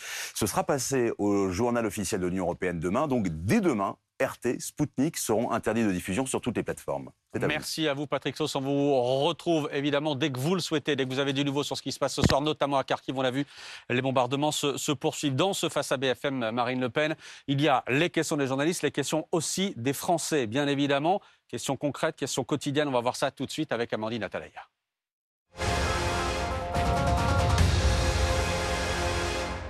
Amandine. Rebonsoir, Madame Le Pen. On va parler ensemble des, problèmes et des inquiétudes, certaines du moins euh, des Français, parce que euh, ces problèmes sont parfois éclipsés dans cette campagne. Ils sont néanmoins fondamentaux, puisque si vous êtes élu, vous aurez évidemment à les gérer aussi euh, pendant cinq ans. Je vous propose qu'on commence sur le thème de l'école. On va écouter ensemble Sylvie, qui a une question pour vous. Bonsoir Madame Le Pen. Je voulais connaître votre opinion sur la sévérité, la liberté de sévérité des enseignants à l'école. Comment est-ce qu'on rétablit, Marine Le Pen, l'autorité à l'école? Alors, On rétablit l'autorité à l'école en faisant confiance aux enseignants, en les soutenant quand ils font preuve d'autorité, en exigeant euh, des élèves euh, le respect de leurs enseignants, et ça passe par un certain nombre de comportements euh, qui permettent d'apprendre dans les meilleures conditions possibles. Il faut aussi être capable d'avoir des exigences sur l'assiduité des élèves et notamment éventuellement envisager des sanctions euh, euh, sur, euh, qui toucheraient les allocations en cas de- d'enfants qui manifestement ne sont pas assidus à l'école. Je pense qu'il faut sanctionner les perturbateurs parce que deux ou trois perturbateurs dans une classe sont capables d'hypothéquer les chances de l'ensemble de, de, leurs camarades. Co- Comment on les sanctionne en fait? C'est on les exclut?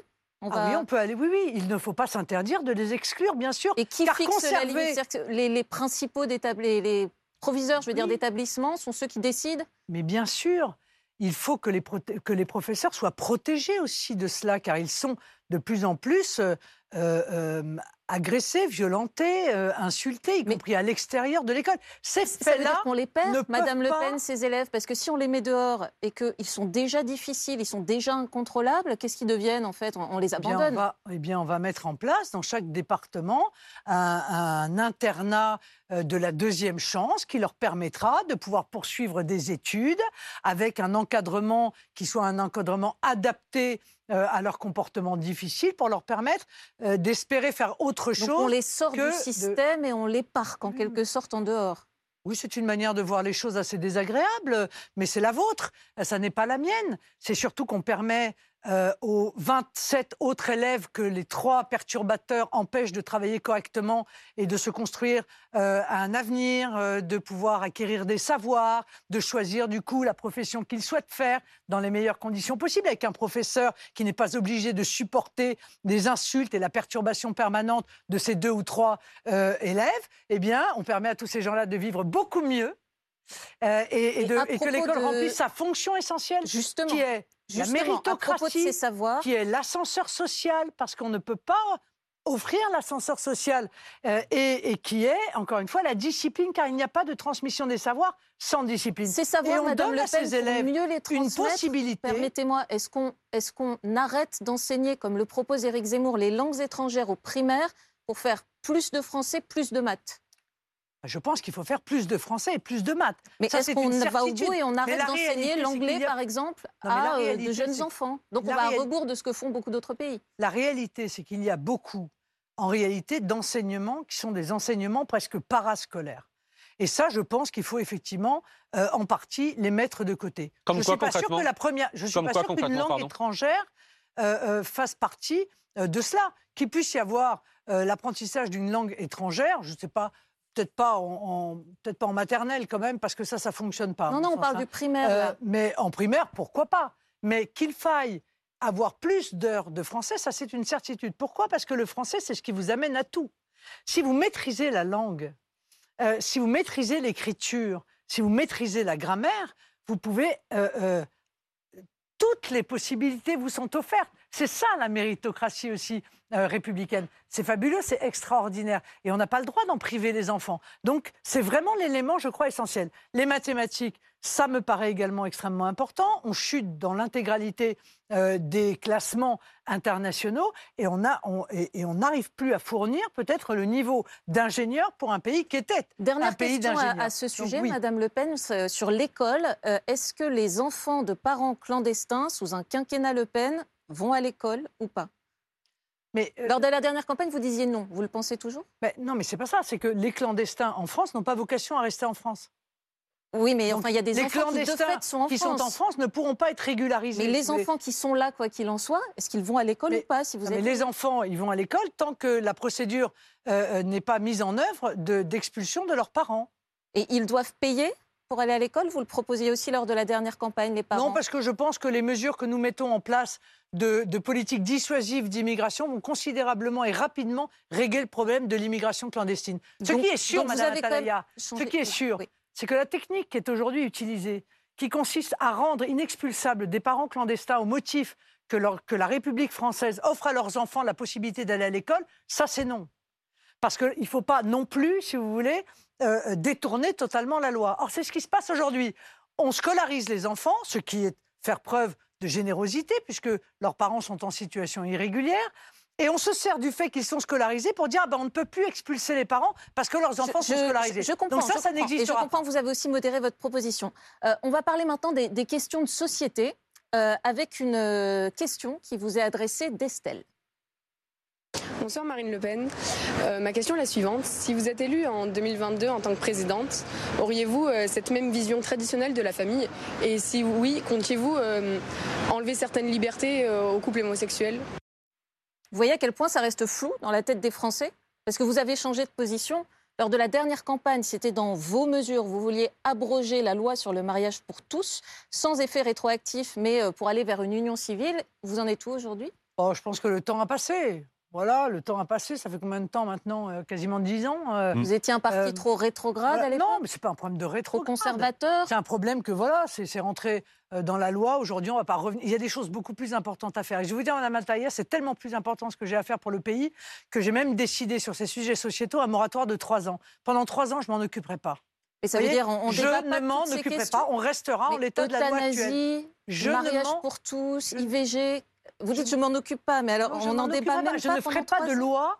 Je ne ferai pas de loi sur ces sujets sociétaux pendant trois ans. Vous voyez Parce que euh, je, je- je sais que c'est des sujets qui euh, intéressent beaucoup euh, les médias, mais moi j'ai moi j'ai 9 millions de pauvres dont je dois m'occuper. J'ai 5 millions 600 000 chômeurs dont je dois m'occuper. J'ai plus de 10 de demandeurs à l'aide alimentaire dont je dois euh, m'occuper. Donc, euh, euh, j'ai les familles monoparentales dont je dois m'occuper. Elles sont 2 millions, ces familles monoparentales. Un quart des familles sont des familles monoparentales. Et j'augmente, je double l'aide que je veux leur accorder. Mais en tant que Euh, chef de l'État, euh, vous pourrez, comme- Madame Le Pen, Voilà. donner des Donc, orientations bien sûr, expliquer madame, mais- vos choix pardon, mais philosophiques. permettez-moi de vous dire- Et simplement, je, je Non, peux mais vous Madame demander sur l'IVG, Madame Le Pen La PMA sans Oui, père, ex- oui. ça concerne combien de personnes? Quelques centaines? Plusieurs centaines, plusieurs milliers? Voilà, quelques centaines. Vous voyez, euh, euh, les pauvres, c'est 9 millions. Les chômeurs, c'est 5 millions 6. Les familles monoparentales, c'est 25% des Et familles. donc on dit à ces femmes, C'est 2 votre millions. Non. problème ne Non, m'intéresse non, je leur dis pas. Ça a été voté. Je leur dis, pendant trois ans, je ne rentrerai pas dans des sujets qui ont été des sujets qui ont fracturé le pays, qui ont divisé le pays. Je pense que le pays, pendant cinq ans, a été trop fracturé, trop divisé sur mille sujets. Emmanuel Macron est devenu un spécialiste de cette fracturation du peuple, de monter les uns contre les autres, une forme de guerre de tous contre tous que j'avais dénoncé d'ailleurs, ou plutôt annoncé lors de mon euh, débat de second tour avec Emmanuel Macron. Et donc, je ne souhaite pas toucher à ces sujets-là pendant trois ans. J'ai beaucoup de choses très importantes et très urgentes à faire. Avant de passer au sujet suivant, d'un mot, vous me confirmez juste que vous êtes contre, en revanche, l'extension du délai de 12 à 14 semaines euh, de l'IVG qui vient d'être voté Totalement. Totalement contre. Mais vous Euh, le laissez en l'état, pardon. Vous le laissez en l'état. Ça a été voté, c'est fait. Totalement opposé. On va parler maintenant du fait d'être une femme dans cette campagne. Euh, on a reçu une question de Caroline, qui a 47 ans, et qui vous demande, Madame Le Pen, est-ce que c'est plus difficile d'être une femme dans cette campagne? C'est pas très facile parce que j'ai jamais été un homme, donc euh, je- j'ai- pas, beaucoup d'éléments de comparaison Je en pense qu'en fait, Caroline pense certainement à Madame Pécresse, vous savez, qui, après son Oui. meeting du Zénith, très commenté, a pu dire que les attaques étaient euh, machistes. Voilà. Et qu'il y avait un problème de misogynie. Oui, mais alors pour le coup, euh, je trouve que l'argument qui consiste à, à considérer machiste toute mise en cause euh, d'un événement euh, euh, ou une critique formulée sur la manière dont vous avez fait, sur ce que vous avez dit, euh, ça me paraît un peu exagéré. C'est un peu facile. Voilà. Moi, je ne tombe pas dans cette facilité. Euh, je n'aime pas cela. Il peut arriver que les femmes en politique soient confrontées à des questions ou à euh, des réflexions. Notamment dans votre propre parti, c'était assez rude parfois, y compris votre père d'ailleurs, qui a toujours voulu un Front National viril. Oui, bon, c'est pas tout à fait vrai, mais j'ai reçu plus de, parfois plus de, de, de réactions machistes de la part des journalistes que de la part de mon propre mouvement, qui m'a quand même élu quatre fois, quand même. Voyez, donc, euh, a priori. Mais donc le, euh, le genre n'est en rien pas de difficulté, un frein. en tout cas. Le Pour genre n'est en rien un frein quand on veut faire de la politique. Et par exemple, ça n'explique pas en partie vos défaites précédentes en 2017 et 2012. Être Mais en aucun, alors, en aucun cas. La France si vous croyez que je vais aller sur ce terrain de, de justifier le fait euh, d'avoir euh, perdu une élection parce que j'étais une femme, c'est faux. Ce serait faux, je mentirais. La réalité, c'est que la France est parfaitement euh, euh, prête à élire une femme. Et, et je vais même vous dire ce que je pense. Je pense qu'il faut une femme à l'Élysée. Voilà. Le moment est venu d'une femme à l'Élysée. Qu'est-ce que ça changerait? Eh bien, à mon avis, ça changera beaucoup de choses. Il y a une manière changera- féminine de diriger? Il y a autant de femmes différentes qu'il y a d'hommes différents. Mais il y a une attention, je crois, des femmes au concret, à la réalité, à, la vie quotidienne, à ce que vivent les Français au quotidien. Euh, je pense qu'elles ont peut-être plus d'intérêt pour cela, euh, moins de distance à l'égard de cela, et c'est ce dont les Français ont besoin, qu'on s'occupe aussi de leur vie quotidienne, de leur sécurité dans la rue, du harcèlement des femmes, euh, de leur pouvoir d'achat, que- euh, de, de, de l'école de leurs enfants, de, de, de, de l'école de leurs enfants, de, de choses qui sont des choses du quotidien. L'écologie, ça compte dans le quotidien? Bien sûr. Oui. Parce qu'on avait aussi une question de, de David qui nous demande, euh, enfin qui nous dit en tout cas que Madame Le Pen, vous êtes très opposée, ça on le sait, aux éoliennes. Euh, mais qu'est-ce que vous faites de celles qui existent euh, déjà aujourd'hui si vous êtes élu Eh bien, au fur et à 8000. mesure de notre capacité de remplacement euh, de- du peu, il faut bien le dire, et très chère énergie que nous offrent les éoliennes, j'engagerai le chantier de démantèlement des éoliennes. Et d'abord, je commence. Donc les milliers d'éoliennes, on les démantèle. D'abord, je commence par geler euh, les projets qui sont en cours, et notamment les projets offshore, qui ne sont pas encore euh, terminés, Dieu merci. Et donc, je vais les geler, car je, souhaite, je ne souhaite pas de nouveaux parcs éoliens en France. Puis, j'entamerai le chantier, j'entamerai Mmh. le chantier, on est d'accord, hein, Mmh. euh, du démantèlement des éoliennes existantes, en commençant par celles qui nuisent le plus, je crois, à notre patrimoine. euh, Ce qui euh, coûterait une historique. fortune, parce que c'est 120 000 euros minimum par éolienne, mais vous savez Sénat. combien mais pardon, mais bon, vous savez combien ça nous coûte de subventionner ces éoliennes Alors, Vous savez ce qu'on va commencer par faire? On va arrêter de les subventionner. Et croyez-moi, elles vont plus pousser. Voilà, parce que les sociétés qui montent les éoliennes, en réalité, elles ne sont payées que grâce aux subventions payées par les Français d'une énergie qui est intermittente, intermittente, c'est-à-dire que quand il n'y a pas de vent ou quand il n'y a pas de soleil pour le solaire, eh bien, on fait fonctionner les euh, centrales à gaz, ce qui n'est pas très écologique hein, quand même, hein, et les centrales à charbon, ce qui l'est peut-être encore moins. Donc voilà, c'est une compris. escroquerie euh, euh, économique, politique. On- on a bien compris, Madame Le Pen, mais Écologique. Je voudrais que vous ayez le temps de même répondre que à c'est une une escroquerie question. judiciaire. Je Mais ça, que vous on ayez aura le temps. d'en parler dans les années qui viennent. Je voudrais que vous ayez le temps de répondre à une question qui vous concerne. D'accord. Je vous laisse l'écouter. Elle est très simple et directe. C'est Mandy qui vous la pose. Bonjour euh, Madame Le Pen. Euh, voici ma question. Je voulais savoir s'il était compliqué ou difficile de candidater pour euh, les présidentielles lorsqu'on est la fille de Jean-Marie Le Pen et la tante aussi de euh, Marion Maréchal Le Pen. Bah, pour le coup, non, ça fait quand même la troisième fois. Donc, a priori, euh, ça ne doit pas être si difficile que ça. Mais les relations avec euh, eux ne se sont pas forcément arrangées au fil de vos candidatures. Non, mais d'accord. Enfin, euh, permettez-moi de vous dire que ça, c'est mon affaire personnelle. Enfin, Oh, les relations qu'on a les uns et les autres avec nos familles, qui sont un peu compliquées parfois. Euh, moi, j'ai une famille un peu particulière. Il faut être honnête. Je l'avoue, je l'admets. Euh, ça n'étonnera personne. Euh, mais euh, voilà, ce sont des relations personnelles, familiales, qui parfois s'entrechoquent avec euh, des, euh, des combats politiques. Ça peut arriver. Et dont nous sommes les témoins aussi. Vous dites que ce sont des choses personnelles, évidemment, mais nous en sommes le témoin. Parfois, ça se fait par écran interposé euh, ou par article interposé. Par exemple, les derniers articles autour d'un possible ralliement de Mario Maréchal Enfin, c'est euh, plutôt- vous pouvez enlever possible. vers Éric Zemmour. Oui, pour vous, c'est fait, c'est c'est réglé, ça. Oui, je peux- pense que C'est c'est oui. une question de jour? Oui, oui, c'est ça, oui. Elle- vous a informé d'ailleurs? Non, non, non. Du fait Comme qu'elle franchissait euh, le pas? Non, mais comme personne, je sais pas, j'ai changé de numéro de téléphone il n'y a pas très longtemps, c'est peut-être ça en réalité. Quand est-ce que vous avez parlé la dernière Personne, fois. Madame Le Pen Non, mais ça vous regarde pas, ça, Madame. Vous voyez, ça, ça relève de ma vie personnelle. Vous voyez, il y a un moment donné, si vous voulez, où... Ça nous intéresse dans la mesure Mais- où on parle mais, bah, ça vous d'alliance intéresse politique. Eh bien, je suis heureuse que ça vous intéresse, mais vous n'aurez pas de réponse. Et est-ce que ça vous attriste que Mario Maréchal rejoigne Éric Zemmour comme vous nous l'annoncez ce soir? Ah oui, ça m'attriste, bien sûr. C'est de la. Comment dire Ça vous attriste personnellement et ou politiquement? Bon, ça m'attriste personnellement et ça me plonge dans un abîme de perplexité politiquement. Pourquoi? Bah, parce que je suis la seule à pouvoir gagner face à Emmanuel Macron. Je veux dire, aujourd'hui, on est à un peu plus d'un mois de la présidentielle. L'intégralité des sondages de second tour indique qu'Éric Zemmour n'a aucune chance euh, euh, de, de- n'a pas de chance d'arriver au second tour au moment où on se parle, mais n'a, même s'il arrive au second tour, aucune chance de gagner face à Emmanuel Macron.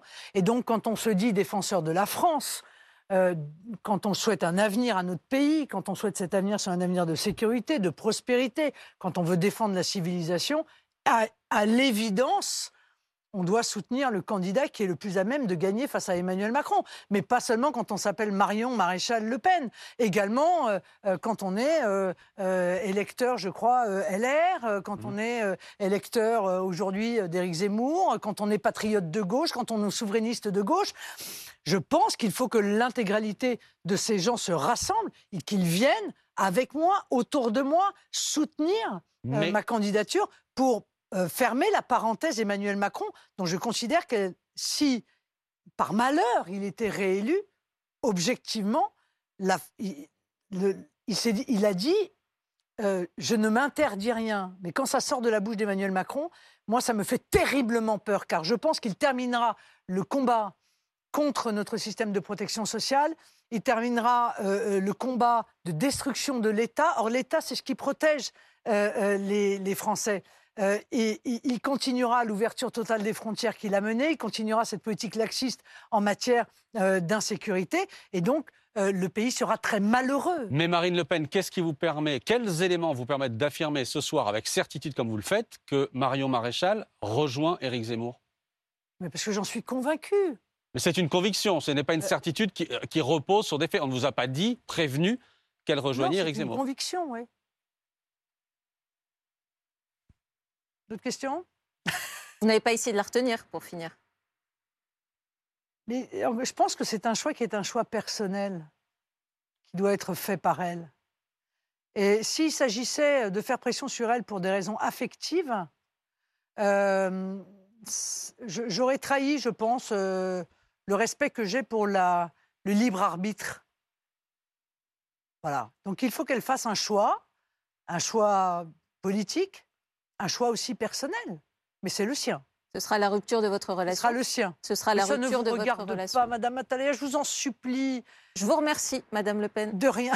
Merci Amandine Atalaya. Vous réagissez, vous le savez, pendant cette émission face à BFM, hashtag face à BFM sur les réseaux sociaux et en scannant le QR code qui apparaît régulièrement sur votre écran.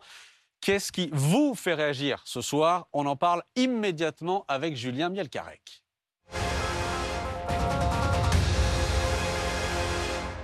Julien, bonsoir. Bonsoir à tous. Bonsoir Marine Le Pen. Vous Bonsoir. êtes nombreux à réagir et à nous écrire. Alors on parle évidemment de la situation ukrainienne ce soir sur les réseaux sociaux et notamment on commente hein, ce sujet qu'on a évoqué avec vous Marine Le Pen en début d'émission, cette poignée de main il y a quelques années avec Vladimir Poutine.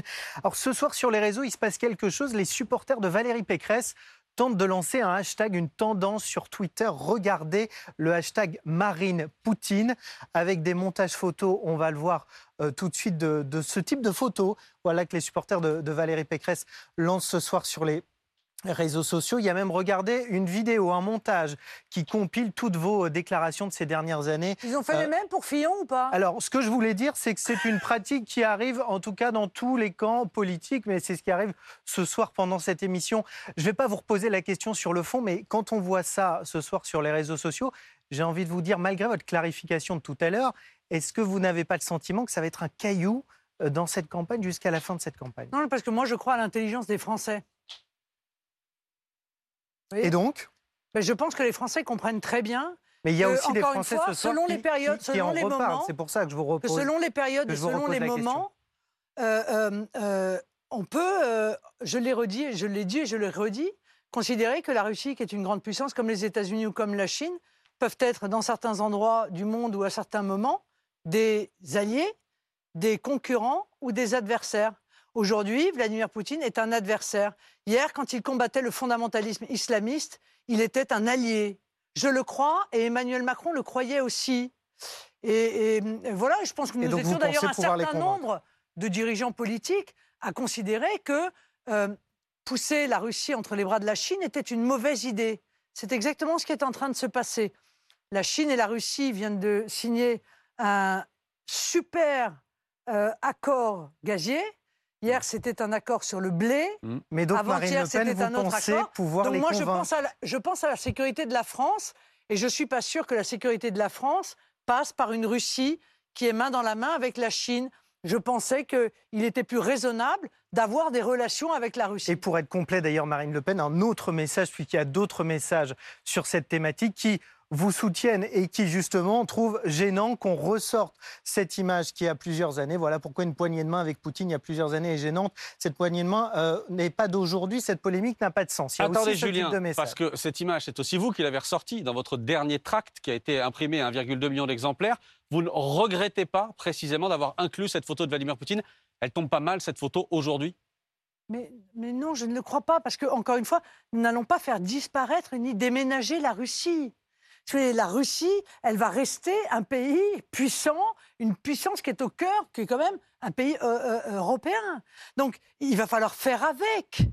Donc, euh, aujourd'hui, encore une fois, j'ai été très clair dans ma condamnation des actes de Vladimir Poutine. Il n'en demeure pas moins que, de la même manière que Emmanuel Macron était au téléphone pendant une heure et demie hier avec lui, je serai, si je suis élu président de la République, je serai dans l'obligation à l'égard justement de la diplomatie, à l'égard de l'objectif de la paix, parce que moi c'est mon obsession, réussir à mettre fin à ce conflit, je serai dans l'obligation d'avoir des relations avec Vladimir Poutine et de lui parler Alors, et d'essayer de le Marine convaincre et d'être ce cette voix particulière que je pense que la France doit être, c'est-à-dire ni le porte-parole de l'OTAN, ni le porte-parole de l'Union européenne, mais une voix qui détonne peut-être Pour dans le concert Marine des Le Pen, ce que vous êtes en train de, de nous dire, justement, beaucoup d'internautes saluent ce que vous avez dit sur le choix de la diplomatie, ce que fait en ce moment euh, la France. Regardez notamment ce message d'un internaute qui vous trouve très responsable. Ce soir, aucune attaque de Macron sur le conflit ukrainien. Elle a raison. Regardez cette autre question que j'ai trouvée intéressante d'un internaute. Justement, alors évidemment, Emmanuel Macron est votre adversaire. On est en pleine campagne. Vous estimez être la meilleure candidate. Comment pouvez-vous aider aujourd'hui et maintenant notre président à gérer au mieux la situation dramatique actuelle. En d'autres termes, la situation vous pousse-t-elle à euh, passer un coup de fil à Emmanuel Macron et, et- et potentiellement euh, l'aider? Oui, oui, je pourrais le faire, mais enfin, je, je n'ai pas euh, euh, l'immodestie, euh, encore une fois, de, de, de- de certains. Voilà. En revanche, j'ai exprimé ce que je pensais être peut-être une piste, euh, qui est euh, la piste d'une conférence internationale sous l'égide de l'ONU euh, qui pourrait réunir des grandes puissances qui sont engagées dans ce conflit. Le- les, États-Unis, bien sûr, la Russie, l'Allemagne, la France, la, Pologne, la Hongrie, la Roumanie, la Slovaquie, pour pouvoir essayer de trouver des solutions, une solution diplomatique à ce conflit. Voilà, je, mais, mais encore une fois, euh, je n'ai pas de. en tout cas, comme je l'ai dit au début de cette émission, je, je ne, en tout cas, je ne suis pas Le Pen, une shadow présidente voilà, de la Il y République. avait beaucoup de messages sur la crise ukrainienne, mais aussi des messages pour nous dire parler d'autre chose qu'on fait On vient de le depuis faire. tout à l'heure. Est-ce qu'on va continuer de faire, vous voyez, ce message qui dit que ce n'est pas juste, qu'on doit vous respecter et poser des questions encore plus sur votre candidature, continuer de réagir face à BFM at bfmtv.fr et en scannant le QR code à l'écran. Avant de reprendre un nouveau face-à-face pour vous, Marine Le Pen, on va retrouver Patrick Sauce immédiatement pour faire le point, comme on l'a fait régulièrement depuis le début de cette émission et comme on le fait évidemment depuis six jours maintenant que cette guerre a été déclarée en Ukraine, avec une information très importante, Patrick.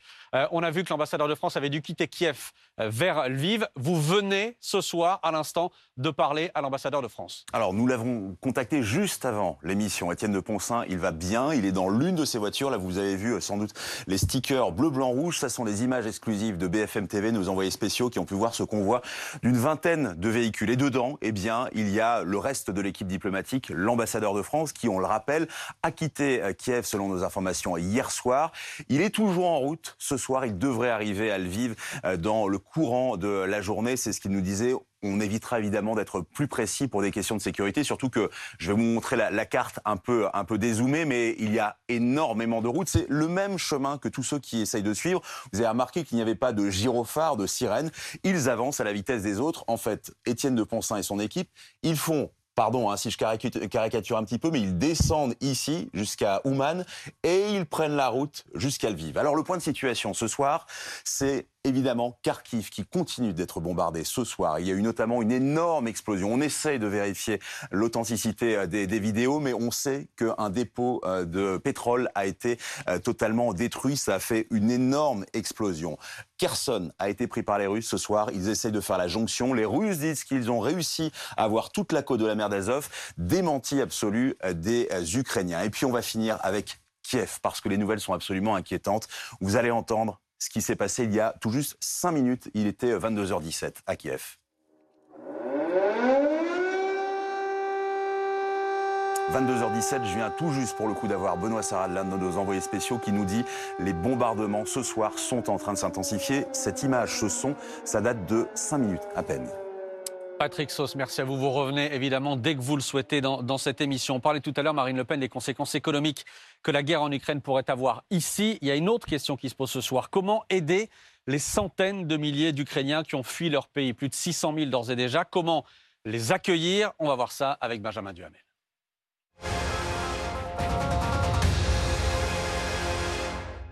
Rebonsoir Marine Le Pen. Euh, alors, vous avez dit vendredi sur notre antenne que la France devait accueillir les réfugiés ukrainiens qu'il souhaitait au nom de la Convention de Genève. Euh, L'ONU évoque aujourd'hui, c'est le dernier chiffre, plus de 677 000 personnes ayant fui l'Ukraine.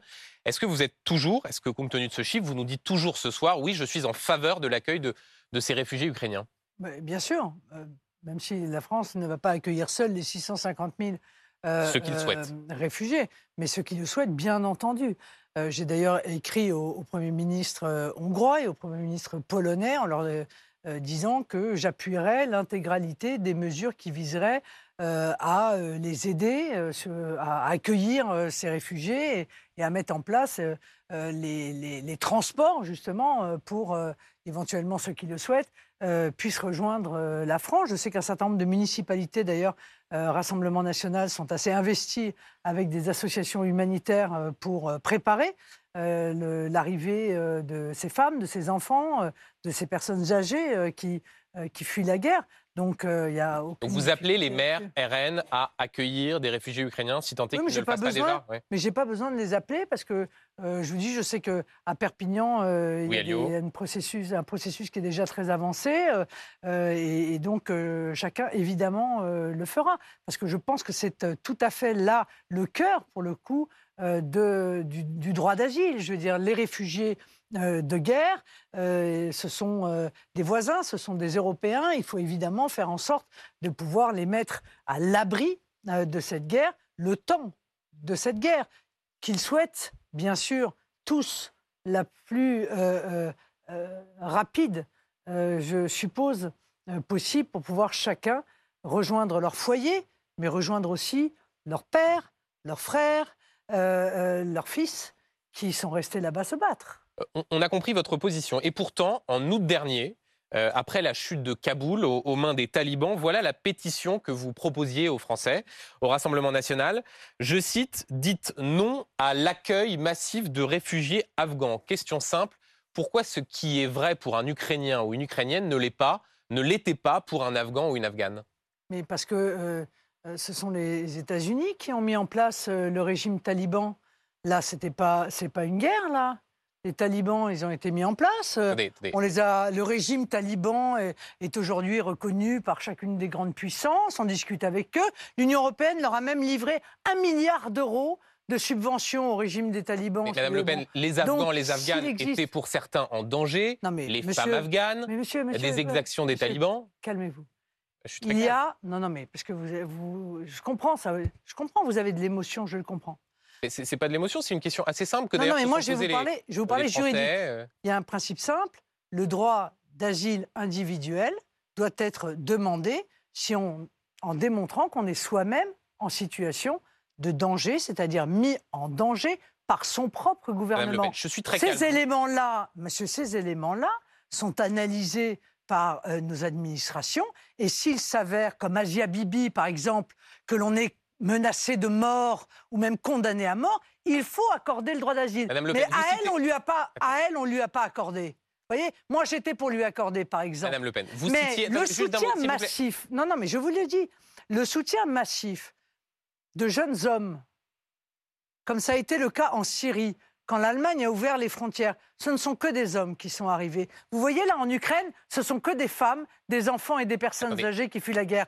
En Syrie, c'était des hommes qui arrivaient en laissant leurs femmes et leurs enfants euh, euh, euh, en- dans, dans le pays en guerre. Madame Le C'était Pen, quand même relativement différence étonnant. Madame Voilà. Le Pen, quelle est la différence entre un Syrien qui en 2015 était bombardé par Bachar el-Assad et aujourd'hui un Ukrainien qui veut quitter son pays précisément parce Ah bah, je- qu'il craint Ah, les bombardements?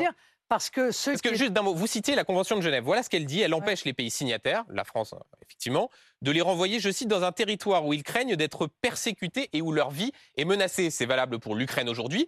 C'était valable pour l'Afghanistan et c'était valable pour la Syrie en 2015. Pourquoi est-ce que vous faites un deux poids deux mesures entre les Ukrainiens, les Afghans en 2021 et les Syriens en 2015 Pardon, mais les Syriens qui étaient bombardés, c'était les islamistes. Mais pas tous. Bah, euh, dans l'ensemble, oui, quand même. Les Syriens qui étaient. Non, bah si, pardon. Les femmes syriennes qui voulaient partir. Non, mais euh, les Syriens qui étaient. euh, D'abord, il y a des femmes islamistes. Bien sûr. C'est- gentil d'avoir comme ça cette douceur à l'égard des femmes, mais il y a aussi des femmes islamistes. hein. Il y avait des civils à Alep. Il y avait des civils à Alep, Marine Le Pen. En train d'être. euh, Donc, euh, d'abord, c'était des islamistes. Deuxièmement, on savait que dans ces convois, il y avait euh, des islamistes qui, euh, qui se glissaient, nous le savions pertinemment. Et donc, je pense que la situation est fondamentalement différente. Parce que l'Allemagne en a fait d'ailleurs une immigration d'installation. Il ne s'agissait même pas de revenir, de la possibilité de revenir en Syrie. C'est absolument pas le cas euh, en Ukraine. En Ukraine, on met à l'abri des femmes, des enfants et des personnes âgées pendant la guerre. Et évidemment, euh, elles le souhaitent, et nous le souhaitons, qu'elles puissent retrouver leur foyer le moment venu. En réalité, ce qui s'est passé euh, en Syrie, c'était l'organisation d'une immigration de peuplement. Et c'est exactement ce qui s'est passé. L'Allemagne a accueilli euh, 500 000 Ah, mais madame, en réalité, plaît, il y a- y y qui sont restés, enfin qui sont restés, pas tous, certains sont restés en Allemagne, les autres sont venus chez nous notamment et dans l'ensemble des autres pays d'Europe. Pourquoi Donc ce sont deux choses fondamentalement différentes. Attendez, juste pour ceux qui nous regardent. Et honnêtement, là, je, je suis très calme en vous posant la question. Oui. Après ce qui se passe en Ukraine, vous dites on accueille tout le monde. On y va, Convention de Genève, c'est logique. La prise de Kaboul par les talibans, des femmes qui risquent d'être euh, lapidées, qui risquent de subir des exactions. À ce moment-là, on vous entend, vous, on entend Jordan Bardella, on en entend d'autres qui disent oui, mais il y a un risque terroriste, donc c'est seulement ceux qui ont aidé Ah, l'armée française. Et pour les autres, les femmes afghanes, elles resteront à Kaboul. Est-ce que la question humanitaire n'est pas, encore une fois, il n'y a pas du deux poids deux mesures dans vos discours Est-ce que au Non, fond, d'abord- je, permettez-moi. je- je termine ma question. Est-ce d'abord- qu'au fond, c'est pas parce que les Ukrainiens sont des chrétiens et les Afghanes et les Syriens étaient des musulmans Est-ce que c'est pas la raison précisément pour laquelle vous faites une différence? Alors absolument pas. Voilà. J'ai répondu à votre question. Absolument pas. Mais l'Ukraine est un pays européen.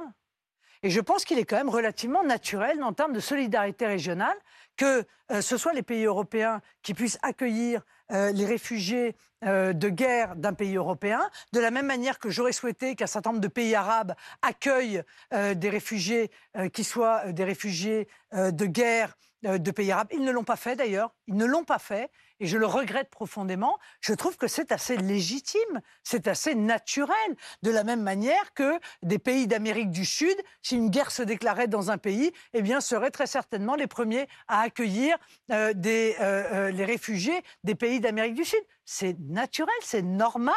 Je ne vois pas ce que vous trouvez d'anormal à cela. Non, c'est pas normal, mais on comprend. Et encore une fois, je rappelle quand même une chose que vous ne souhaitez pas voir, mais qui est une réalité. L'intégralité des réfugiés syriens étaient des hommes. Ce- ce- je vous les chiffres ne le montrent pas. Je vois pas ce qui vous permet de dire ça. Alors, mais- d'accord, je vais être pub. La quasi-intégralité était des hommes. C'est assez étonnant de voir des hommes fuir un pays en guerre en laissant leurs femmes et leurs enfants là-bas. Ça veut dire que les hommes ukrainiens qui fuiraient euh, seraient illégitimes à fuir? Il n'y a pas d'hommes Il y a des hommes et nos aussi, reporters évidemment. tous les jours nous montrent qu'à la frontière Très- il y a des hommes qui fuient. Très peu. Mais non, madame. Il y a pardon, madame Le Pen, quasiment mais- que des femmes, des enfants et des personnes âgées ou des gens qui ne sont pas en capacité de se battre. Mais de toute, de toute façon, aujourd'hui, la France ne renvoie pas en Afghanistan et ne renvoie pas en Syrie. Ça changerait avec vous?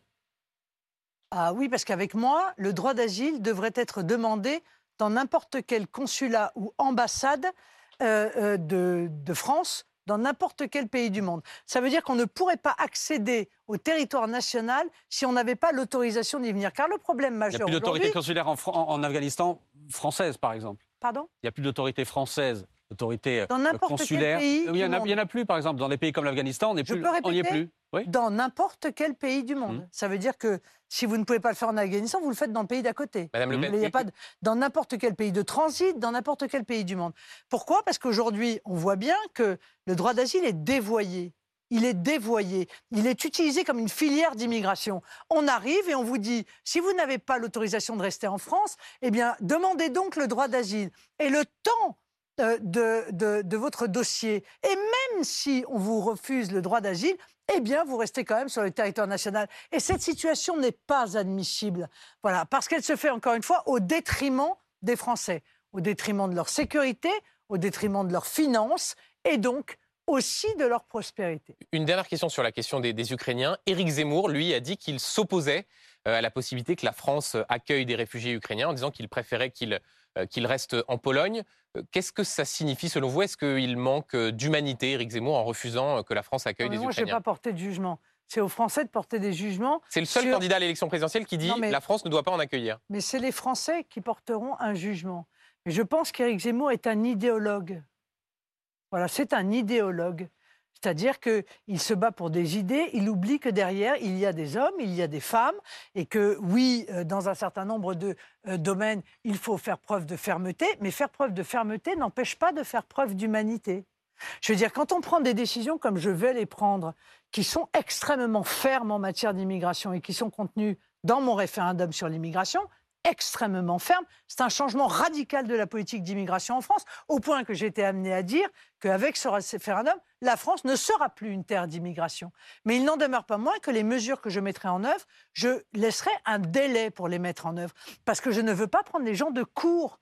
Parce que je ne veux pas leur créer gratuitement une difficulté qui consistera à se retrouver du jour au lendemain sans moyens de subsistance. Je veux leur laisser les moyens de pouvoir rentrer dans leur pays ou adapter leur situation pour pouvoir subvenir à leurs propres besoins. Vous voyez? Donc je pense qu'on peut parfaitement être ferme tout en restant humain, parce que, encore une fois, euh, nous avons Donc, euh, des, pas.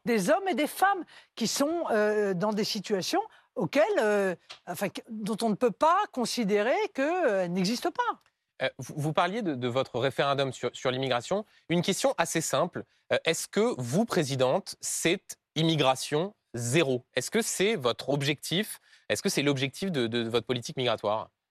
Bah, L'immigration zéro, c'est, si vous voulez, c'est un slogan, objectivement. que, mais certains, par exemple, que certains utilisent Oui, oui, mais vous avez raison. Mais par exemple, les étudiants. Est-ce que les étudiants, c'est une immigration? Bon, est-ce que le fait d'accueillir des étudiants francophones, comme je souhaite le faire, parce que je souhaite euh, vraiment donner un avantage aux étudiants euh, francophones? Et vous en voulez moins Parce que si on est. Non, c'est pas que j'en veux moins.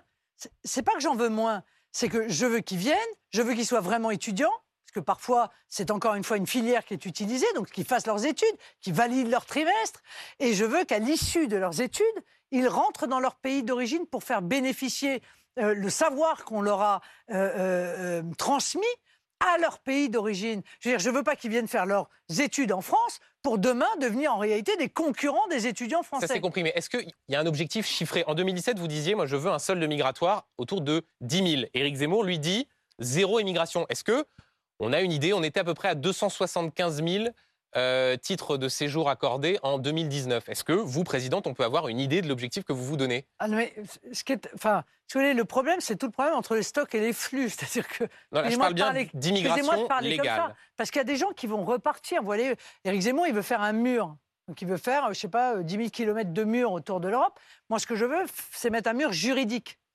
C'est-à-dire qu'en réalité, je veux mettre en place une politique dissuasive d'immigration. Ça veut dire qu'un certain nombre de gens vont partir de France. Des gens qui, d'abord, qui sont clandestins et que nous allons renvoyer dans leur pays d'origine en application de la loi, et puis des gens qui ne subviendraient pas à leurs propres besoins et à qui je dis, écoutez, vous êtes étranger en France, si vous ne subvenez pas à vos propres besoins, nous ne pouvons plus subvenir à vos besoins.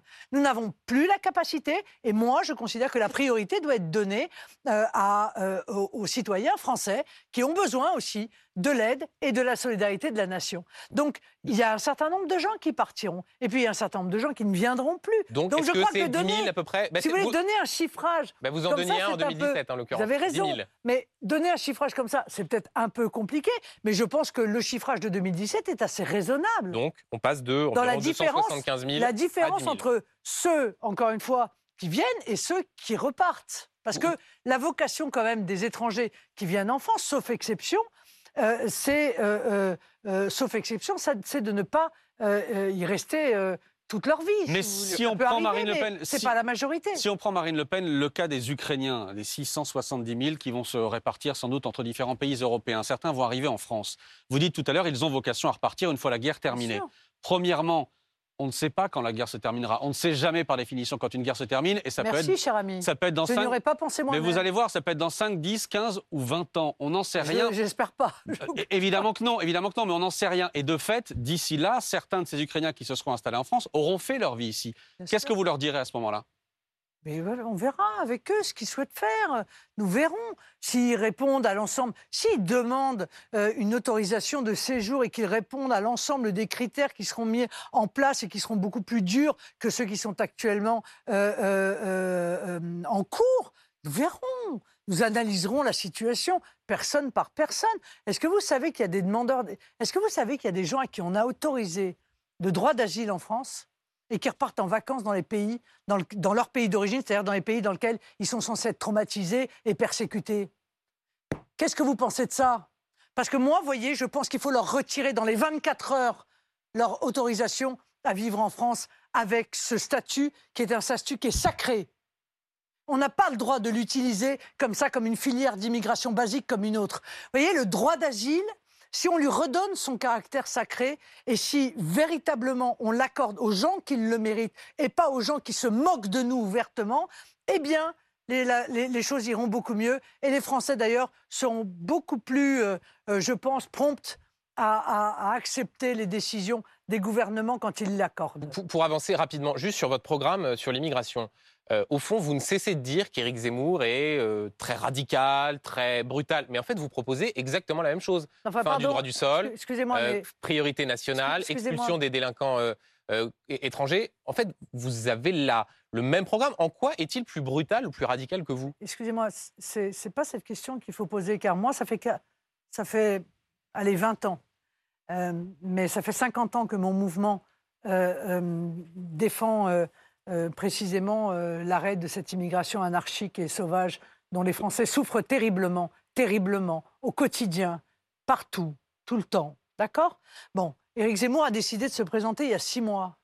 Donc c'est juste que vous avez la, la par rapport à lui. C'est lui en réalité qui n'apporte pas la démonstration qu'il a une plus-value par rapport à, euh, aux mesures très précise, rédigée dans un projet de loi que nous présentons. Quelle est sa plus-value À part les outrances, à part le fait de demander aux gens de changer de prénom, euh, euh, euh, à part des outrances de ce type, si vous voulez, qu'est-ce qu'il apporte comme plus-value? Qu'est-ce que sa candidature apportent de plus dans le domaine de l'immigration et de l'insécurité de ce leur sujet, il n'est pas règlement? plus radical ou moins, plus de- brutal vous. moins, moins de professionnalisme, euh, euh, euh, moins de travail. Puisque, encore une fois, moi, je, ma, ma politique de lutte contre l'immigration est une politique clé en main. Clé en main et que je soumettrai de surcroît aux, aux Français. Alors, Donc on- c'est ça la vraie Oui. question. On, on va s'arrêter sur un, un point sur lequel vous avez changé. Euh, C'est la Oui. question de l'interdiction de la binationalité. Vous étiez farouchement opposé à la binationalité pour les extra-européens et vous êtes euh, revenu euh, là-dessus.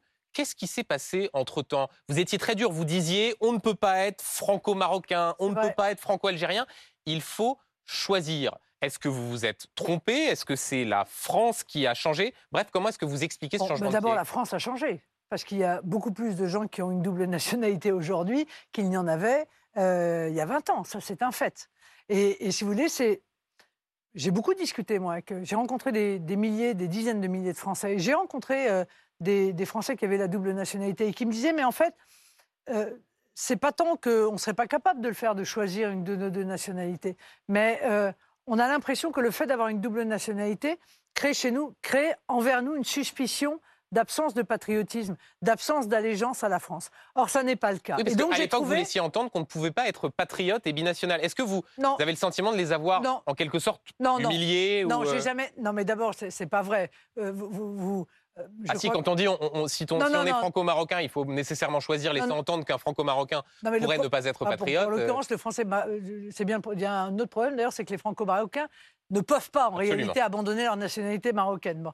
Euh, euh, ça, c'est encore un autre, un autre souci, mais qui n'a rien à voir. Euh, mais c'est vrai que euh, j'ai eu l'impression que ça touchait à l'intime. Voilà euh, ça m'a Peut-être fait aussi- évoluer sur ce sujet. Mais on a le droit d'évoluer. Mais hein, oui, mais vous est-ce que c'est pas le signe précisément que, particulièrement sur l'immigration, parfois la réalité est un peu plus complexe que des slogans? Sortir de la CEDH, finalement, vous voulez plus. Sortir Non, de mais Schengen, pardon. vous ne voulez plus. La binationalité. mais pardon. Est-ce que c'est pas le, sens des réalités qui vous rattrape, Non. au fond? Non. Et vous vous trompez totalement. Car vous vous trompez entre la fin et le moyen. Vous voyez, sur la CEDH, vous vous trompez entre la fin Cour et le européenne moyen. des droits de l'homme. La fin est la même. C'est le moyen que j'ai trouvé qui est différent.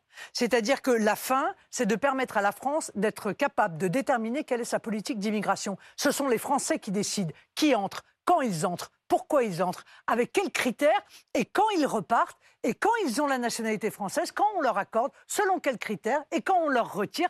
Tout ça, c'est aux Français de décider. Il Oui, mais attendez, Madame que- Le Pen, est-ce qu'au fond, vous ne craignez pas que vos électeurs, vos électeurs juste se disent, comme disait Gérald Darmanin, elle est un peu molle, elle change d'avis Qu'est-ce qui nous dit que elle ne changera pas d'avis sur un autre sujet une fois qu'elle sera, vous qu'elle sera élue terminer ma phrase, Monsieur Duhamel, tous les électeurs comprendraient que donc la fin, c'est ça. Le moyen, c'était sortir de la CEDH. non, non, sur la binationalité, c'est c'est Non, pas la mais fin, attendez, ça change. Vous êtes en train de me poser une autre... e- Essayons d'aller au bout du sujet. Euh, sortir de la CEDH, ça voudrait dire aussi sortir de protections qui sont offertes à nos compatriotes. Le droit à un procès équitable, euh, toute une série de droits qui sont euh, utiles. Pourquoi Uniquement? Parce que la CEDH nous empêche de mener la politique d'immigration que nous souhaitons. Eh bien, j'ai trouvé un autre moyen, un autre moyen juridique, plus simple, plus démocratique, plus facile pour permettre aux Français de maîtriser la politique d'immigration. C'est d'introduire c'est d'introduire dans le référendum la capacité euh, euh, de faire voter par les Français la supériorité de la Constitution française sur les textes internationaux. C'est merveilleux, c'est plus simple. Et j'obtiens le même résultat avec un moyen qui est plus simple et plus démocratique. On devrait s'en réjouir. Moi, je suis une pragmatique. C'est dit, J'essaie Marine trou- Le Pen. toujours de trouver des bons moyens, vous voyez, et j'en trouve. Souvent. Merci, merci à vous, Benjamin Diamel. Dans un instant, nouveau face à face avec Philippe Corbeau. Mais d'abord, d'abord, évidemment, la suite de notre édition spéciale. On vous retrouve, euh, Patrick Sos, comme depuis le début de cette émission, pour faire un point complet sur ce qui est en train de se passer ce soir. Et les choses bougent euh, du côté de, l'Ukraine. Euh, Patrick, c'est une nouvelle nuit sous les bombes qui s'annonce pour Kiev. Oui, avec ce son que vous allez entendre depuis Kiev. 22h17, quand les sirènes sonnent, ce sont des raids aériens avec euh, des avions qui passent. Ça n'empêche pas les bombardements en plus, mais on a eu euh, l'un de nos envoyés spéciaux, Benoît Sarad, ça c'est la place du Maïdan que vous voyez, et effectivement les bombardements sont en train de s'intensifier la nuit, sachant que le jour a déjà été très difficile. On va vous remontrer cette image de la tour de TV de euh, Kiev. C'est l'une des plus grandes du monde, 385 mètres. Elle a été touchée par un missile. Il y a eu cinq morts. Je veux quand même m'attarder sur le fait que Ceci, là, ce que vous voyez, c'est l'ancien ravin de Babillard, là où, en septembre 1941, plus de 33 000 juifs ont été totalement massacrés par les nazis. Vladimir Poutine a parlé de nazification. Je crois ce soir, j'ai un peu de mal à comprendre. On va avoir une vision un peu plus euh, globale maintenant euh, de euh, ce qui se passe sur l'Ukraine, avec Kiev. Toujours cette inquiétude, parce qu'il y a énormément de Russes qui sont en train d'attendre ici. Les Russes qui ont déjà pris la ville de Kherson, qui essayent d'avancer sur Mariupol. Il fait nuit à Mariupol, il n'y a plus de courant ni d'eau. Les Russes essayent de prendre en fait toute la côte pour faire des débarquements et monter ensuite vers Kharkiv. Kharkiv, justement, on a encore des informations sur cette explosion sur un dépôt de pétrole qui vient après une journée absolument effroyable. C'est en train de devenir une ville martyre, Kharkiv. Là, ce que vous voyez, c'est tout simplement le siège de l'administration euh, régionale. Dégâts très importants sur la bien nommée place de la Liberté et surtout des morts. Le bilan est euh, tout à fait provisoire. 18 morts, mais vous comprenez qu'à Kharkiv, plus qu'ailleurs, eh bien, on a du mal à aller sur place pour compter les morts parce que les bombardements se poursuivent. Merci à vous, Patrick Sauce. L'édition spéciale se poursuit bien évidemment ce soir sur BFM TV. On vous retrouve dans un instant euh, si l'actualité l'exige. Vous nous rappelez, Patrick, la campagne, on y revient, Marine Le Pen, dans 40 jours le premier tour. Mais quelle place quelle place pour cette campagne et quelle place pour vous, Marine Le Pen, dans cette campagne? Vous êtes ce soir face à Philippe Corbet.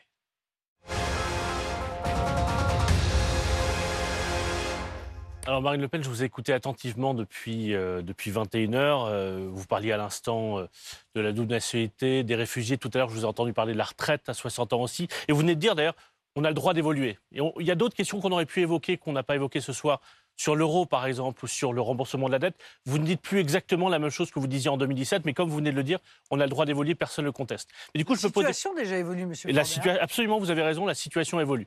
Euh, mais du coup, je me pose des questions sur votre stratégie. Les, les, observateurs, pendant longtemps, ont décrit votre stratégie que vous meniez au sein du Front National à l'époque comme une stratégie de dédiabolisation. Est-ce que vous considérez aujourd'hui que vous êtes passé dans une autre phase Et comment vous la qualifiez? Est-ce que c'est une stratégie de normalisation, de recentrage? Comment vous la qualifiez Je n'ai pas de stratégie, M. Corbet. Tout ça, je sais que les journalistes adorent. Tous les candidats ont une stratégie, il n'y a, pas de mal à ça. J'adore, je sais que les journalistes adorent, mais même la stratégie de la dédiabolisation, en réalité, c'est un mot qui a été collé sur une chose qui était très simple. Je souhaitais que les Français nous voient comme nous étions, et pas comme la caricature qu'on donnait de nous.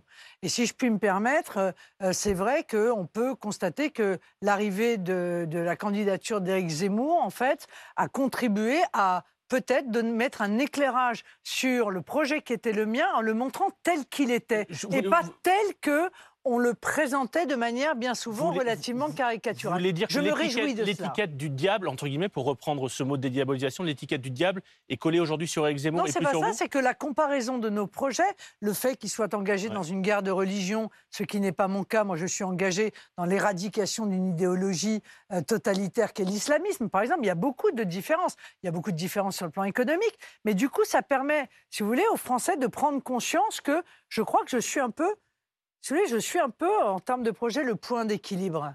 Voilà ce que je suis. Je suis le point d'équilibre. C'est ce que j'appelais recentrage. On n'avait pas très loin. Non, mais je suis... Point d'équilibre ou Non, parce que recentrage, ça ne veut rien dire. Le point d'équilibre, c'est le, le, point, je crois, que les Français souhaitent ni trop euh, euh, l'ultralibéralisme, le mondialisme euh, d'Emmanuel Macron, le laisser faire, laisser aller, laisser passer, ni le trop de l'autre côté qui serait le projet d'Éric Zemmour, un projet de, guerre civile, de, de, division, de brutalité. Vous voyez, moi, je suis le point d'équilibre. Le point d'équilibre, c'est celui aussi où se trouve le bon sens, en fait, ce dont nous avons besoin ni trop ni trop peu. Donc appelons-le, puisque vous dites que les journalistes aiment les, les, stratégies, on va, l'appeler la stratégie du bon sens pour comprendre.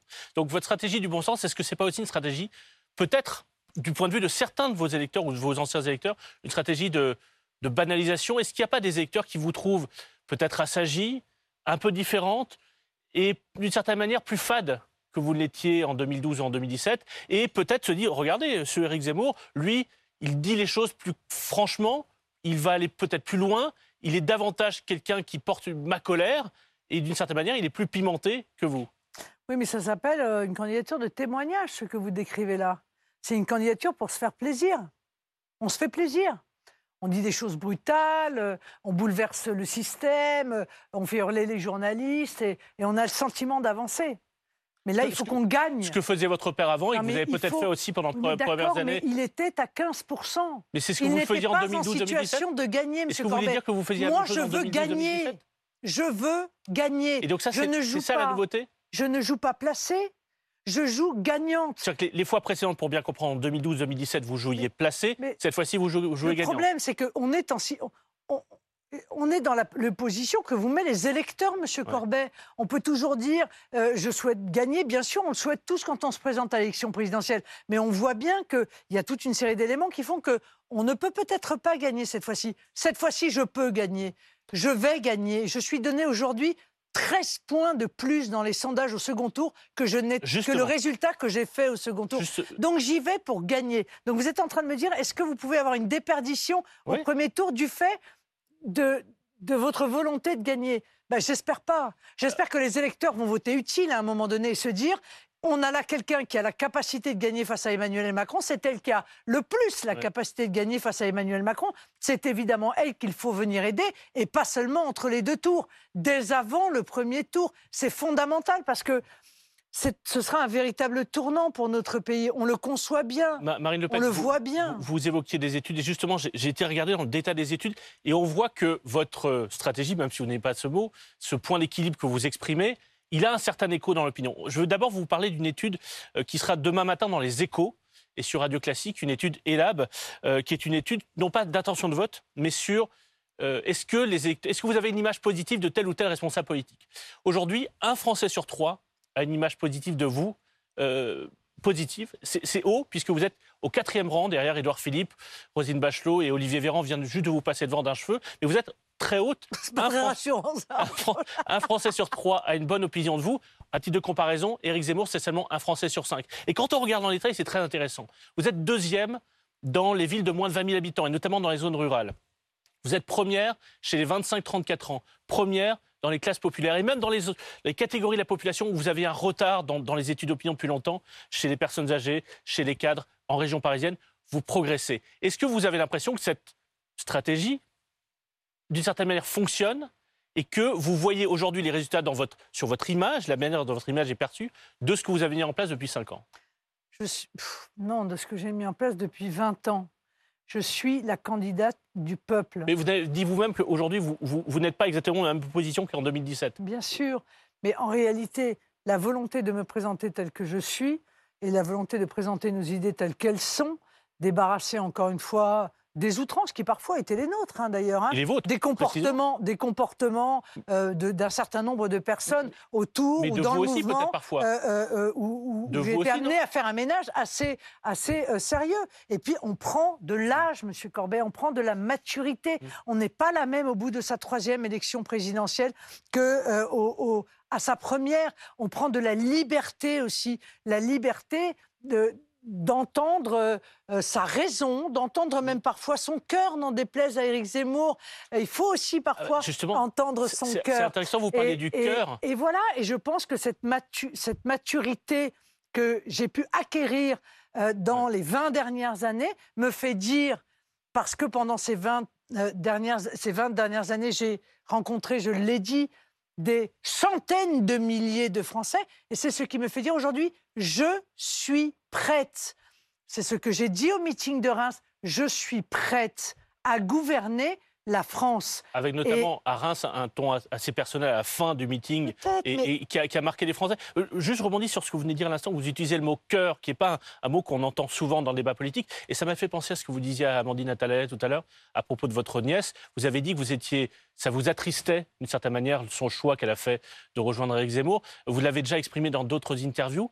Est-ce que ça aussi, le fait de montrer plus spontanément qui vous êtes et aussi vos émotions, ça participe aussi de la définition d'une image qui est plus proche de ce que vous êtes par rapport à une image, on peut le dire, qui était dure, en tout cas perçue comme dure par une partie des Français encore en 2017. Non, mais c'est juste parce qu'aujourd'hui, je me l'autorise, Monsieur Corbet. J'ai 53 ans. Euh, Pourquoi vous je, suis plus à la tête, je ne suis plus à la tête de mon mouvement politique. Vous- vous Pourquoi vous l'interdisiez avant et que vous l'autorisez maintenant? Parce que euh, j'étais encore une fois à la tête d'une structure partisane, et quand on est à la tête d'une structure partisane, il faut peut-être donner le sentiment euh, euh, d'une forme de combativité permanente. Aujourd'hui, euh, C'est ce que vous avez quittant appris la votre tête père du? Rassemblement. ce que, Finalement, d'une certaine manière, vous, vous, vous, vous avez perpétué ce que faisait votre père, à montrer une image de force aussi, et que c'était important Non, je pour sais être à la tête de ce c'est juste que quand on est en situation d'être à la tête d'une structure partisane, c'est pas pareil que quand on n'est pas à la tête d'une structure partisane. Aujourd'hui, j'ai quitté la tête de cette structure partisane euh, euh, précisément pour pouvoir être la candidate à l'élection présidentielle. C'est pas la même chose. Ce n'est pas euh, et ça autorise autre chose. Ça autorise à être peut-être plus soi-même euh, que quand on est, euh, un- quoi qu'on en dise, un chef de parti. Quand on est un chef de parti, on est un chef de parti. Quand on est un candidat à l'élection présidentielle, on crée ce lien particulier que définissait le général de Gaulle entre cette rencontre entre le peuple et un homme ou une femme qui a vocation à diriger le pays. Et, et voilà, c'est- c'est c'est ma- c'est maintenant que je le fais parce que c'est maintenant que je me sens de le faire aussi. Et je pense que c'est utile et je pense que les Français doivent me connaître pour pouvoir me juger, pour me découvrir pour certains. L'un des symboles de, de ce- de cette évolution, c'est d'avoir fait changer le nom du parti, passer de Front National à Rassemblement National. Vous voulez rassembler les Français, notamment rassembler un Français sur deux euh, dans 55 jours. Mais aujourd'hui, vous avez du mal à rassembler votre famille politique. On a vu un certain nombre de départs ces dernières semaines de gens, de cadres qui étaient dans votre parti depuis plus ou moins longtemps, qui sont partis rejoindre Éric Zemmour. Dans l'entre-deux-tours, si vous êtes au second tour, vous devrez rassembler ces gens qui sont partis il y a quelques semaines, ces traîtres en mai, ces Brutus. Vous devrez les faire revenir pour avoir un élan de second tour. Or, vous- dans, une- dans le Figaro, il y a quelques semaines, vous les traitiez, je cite, je retrouve chez Éric Zemmour monsieur- monsieur toute une série de chapelles, de personnages sulfureux. Il y a des catholiques traditionnalistes, les païens et quelques nazis. Mais comment vous allez rassembler votre famille politique au-delà même de votre parti aucune volonté si vous les traitez de nazis rassembler les nazis et autres groupuscules sulfureux. Je les ai fichus à la porte de mon mouvement. J'ai pas envie de les rassembler. Mais si vous croyez que les Français sont résumés dans ces gens-là, vous vous trompez complètement. parlez pas des Français, Moi, ce vous que je veux rassembler, c'est le peuple français. Ce que je veux rassembler, c'est le peuple français. C'est lui que je veux rassembler. Je veux pas rassembler la droite, euh, euh, comme le souhaite Éric Zemmour. Je veux pas rassembler la gauche, comme le souhaite Jean-Luc Mélenchon. Je me moque de la droite et de la gauche. Ce qui m'intéresse, c'est la France. Je veux rassembler la France et, et le peuple français. Et je dis au peuple français, allez voter. Parce que si vous n'allez pas voter, je perdrai cette élection présidentielle. Si vous n'allez pas voter pour défendre vos propres intérêts, alors c'est les intérêts d'autres euh, euh, euh, qui seront défendus. Et moi, j'ai besoin que le peuple français, que la jeunesse de France, que les classes populaires, que les classes moyennes qui ont été sacrifiées dans les dernières années, eh bien, aillent voter pour se défendre et pour construire un avenir pour eux. Et je, je reviens quand même juste sur ce mot que vous prononciez dans le Figaro le 4 février, le mot de nazi à propos de gens qui auraient rejoint Éric Zemmour. Est-ce que en fait vous ne faites pas avec Éric Zemmour ce que vous reprochez à vos adversaires d'avoir fait avec vous et votre parti depuis des décennies? C'est-à-dire de. Est-ce que vous le diabolisez pas Mais non, Monsieur aujourd'hui? Corbet, je, je, je, je lui parle comme quelqu'un d'expérimenté à quelqu'un qui manifestement ne l'est pas. Enfin, vous traitez certains de ces nouveaux partisans dire- de nazis. Et je viens lui dire, mais il y a des gens autour d'Éric Zemmour qui sont des Mais vous nazis. avez des noms Point, c'est comme ça. Mais ils ont été publiés, Monsieur Corbet. Il faut lire la presse, lisez vos collègues. Le Point a fait un papier.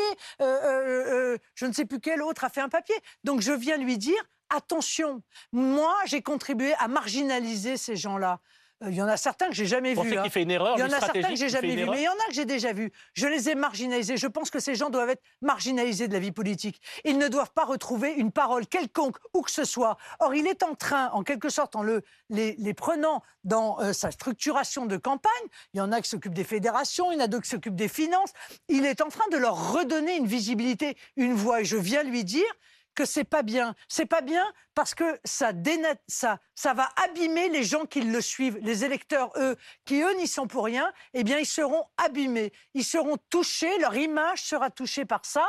Et donc, je viens, en quelque sorte, en, en, en- en- en expérimenter de la politique, lui dire qu'il ne peut pas prendre ça par-dessus la jambe. Et je vois qu'il m'a entendu, puisqu'il a déjà décapité euh, quasiment une fédération entière euh, euh, ou grenouillé euh, tous, ces, tous ces personnages. Donc ça veut dire qu'il m'entend et je m'en réjouis. Les, conseils de Marine Le Pen à Éric Zemmour. Eh oui, bah je, oui, je mais- voudrais revenir sur une autre Il faut étude. toujours écouter les conseils des gens expérimentés. Je voudrais revenir sur une autre étude, une étude ELAB pour BFM TV qui a été publiée ce matin. Euh, donc c'est notre baromètre euh, d'intention de vote. Donc là, on parle d'intention de vote. Et ce que j'ai fait, c'est que j'ai comparé le sondage publié ce matin, 1er mars, à celui publié le 2 mars 2017, donc il y a exactement 5 ans. Et ce qui est très intéressant, même institut pour la même chaîne. Ce qui est très intéressant, c'est que quand on regarde le premier tour, vous étiez donné à 27% le 2 mars 2017. Aujourd'hui, vous êtes donné à 17%. En revanche, pour le second tour, vous étiez donné à 38%.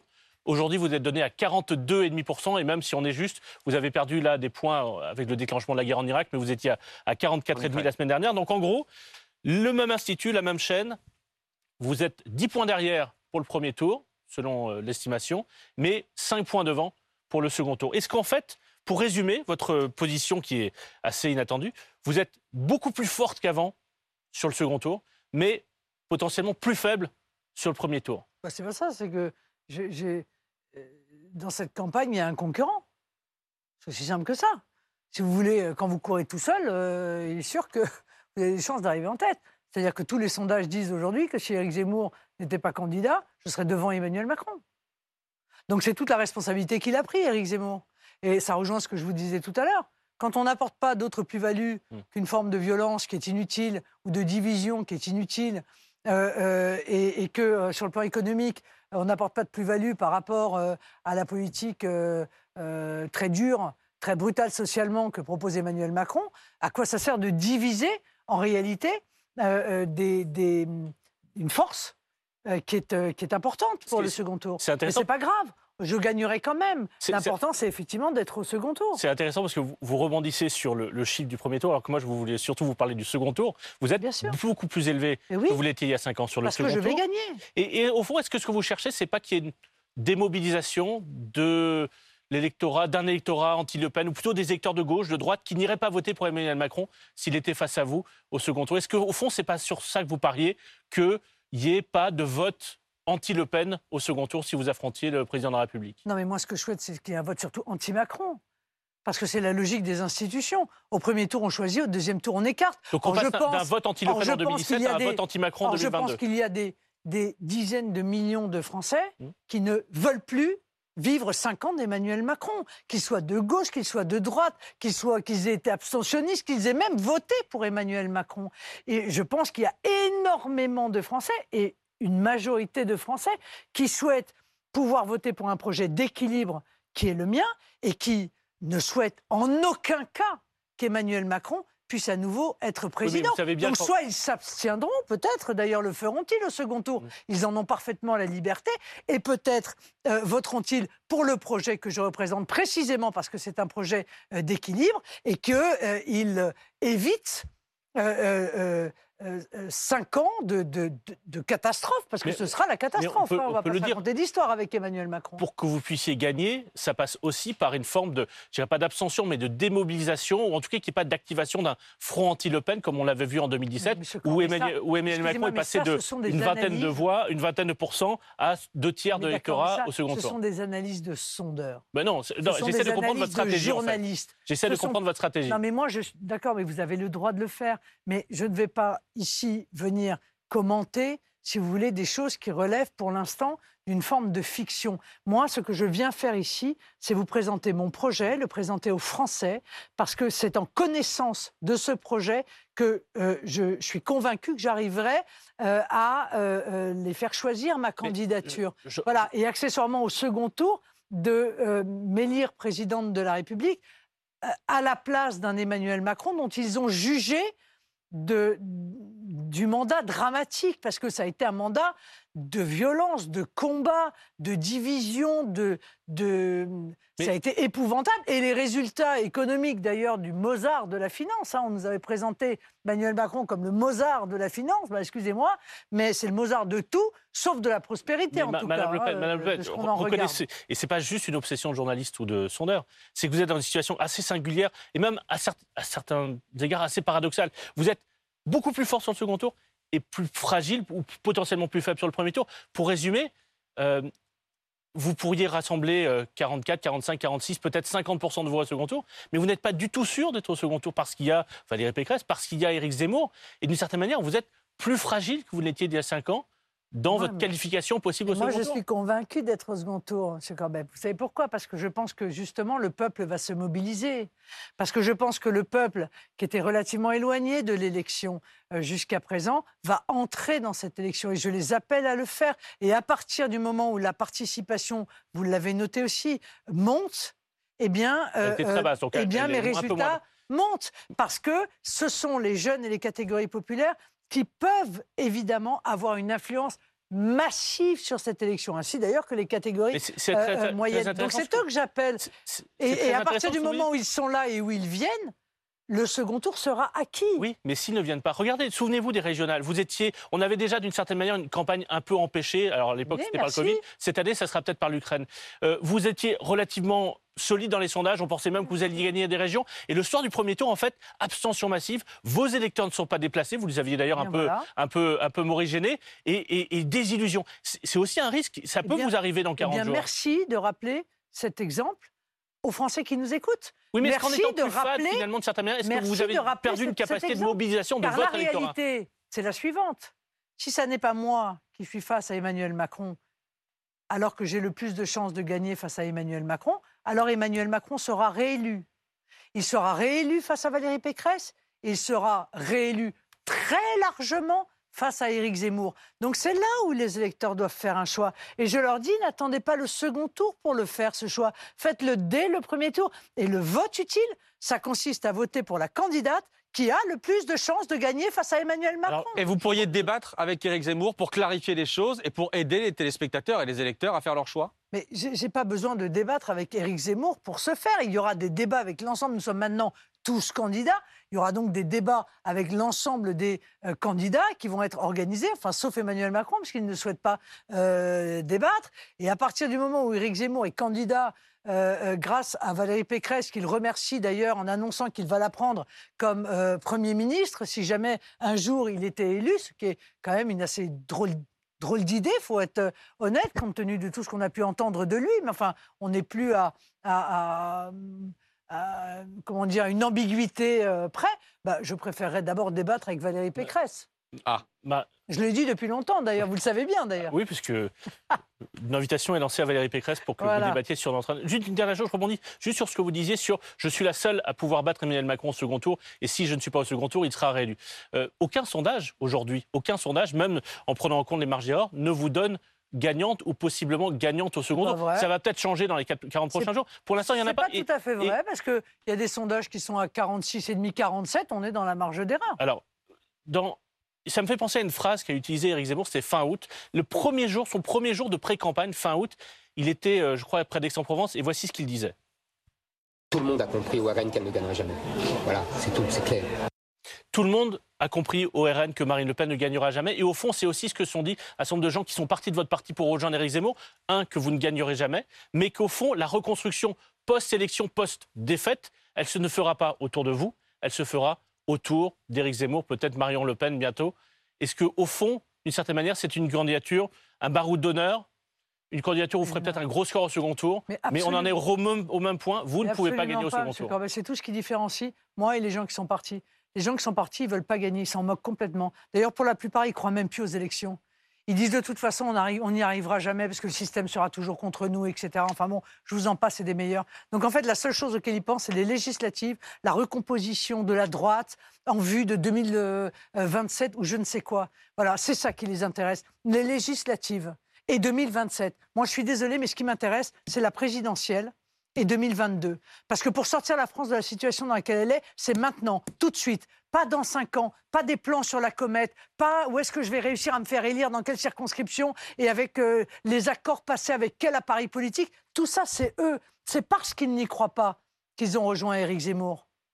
Parce que si euh, véritablement ils y croyaient à la victoire possible, ils ne seraient pas partis chez Éric Zemmour, qui est donné systématiquement écrasé par Emmanuel Macron au second tour. Merci Marine Le Pen, merci Philippe Corbet. On va tout de suite voir ce qui fait réagir depuis le début de l'émission sur les réseaux et les téléspectateurs avec le QR code. On accueille Julien Mielcarec.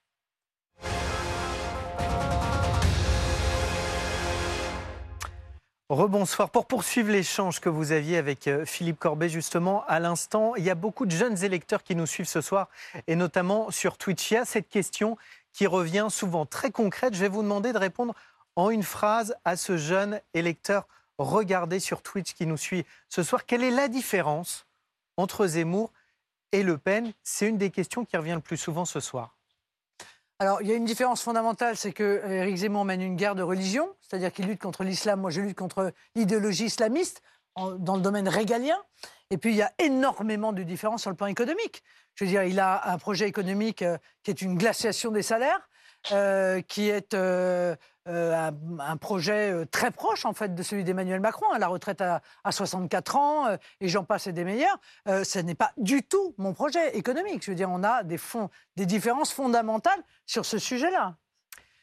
Je vous ai dit une phrase, vous avez tenu, tenu le pari. Alors il y a beaucoup, beaucoup, beaucoup, beaucoup de questions et de réactions ce soir sur ce qu'il y a devant vous, Marine Le Pen, vos fiches.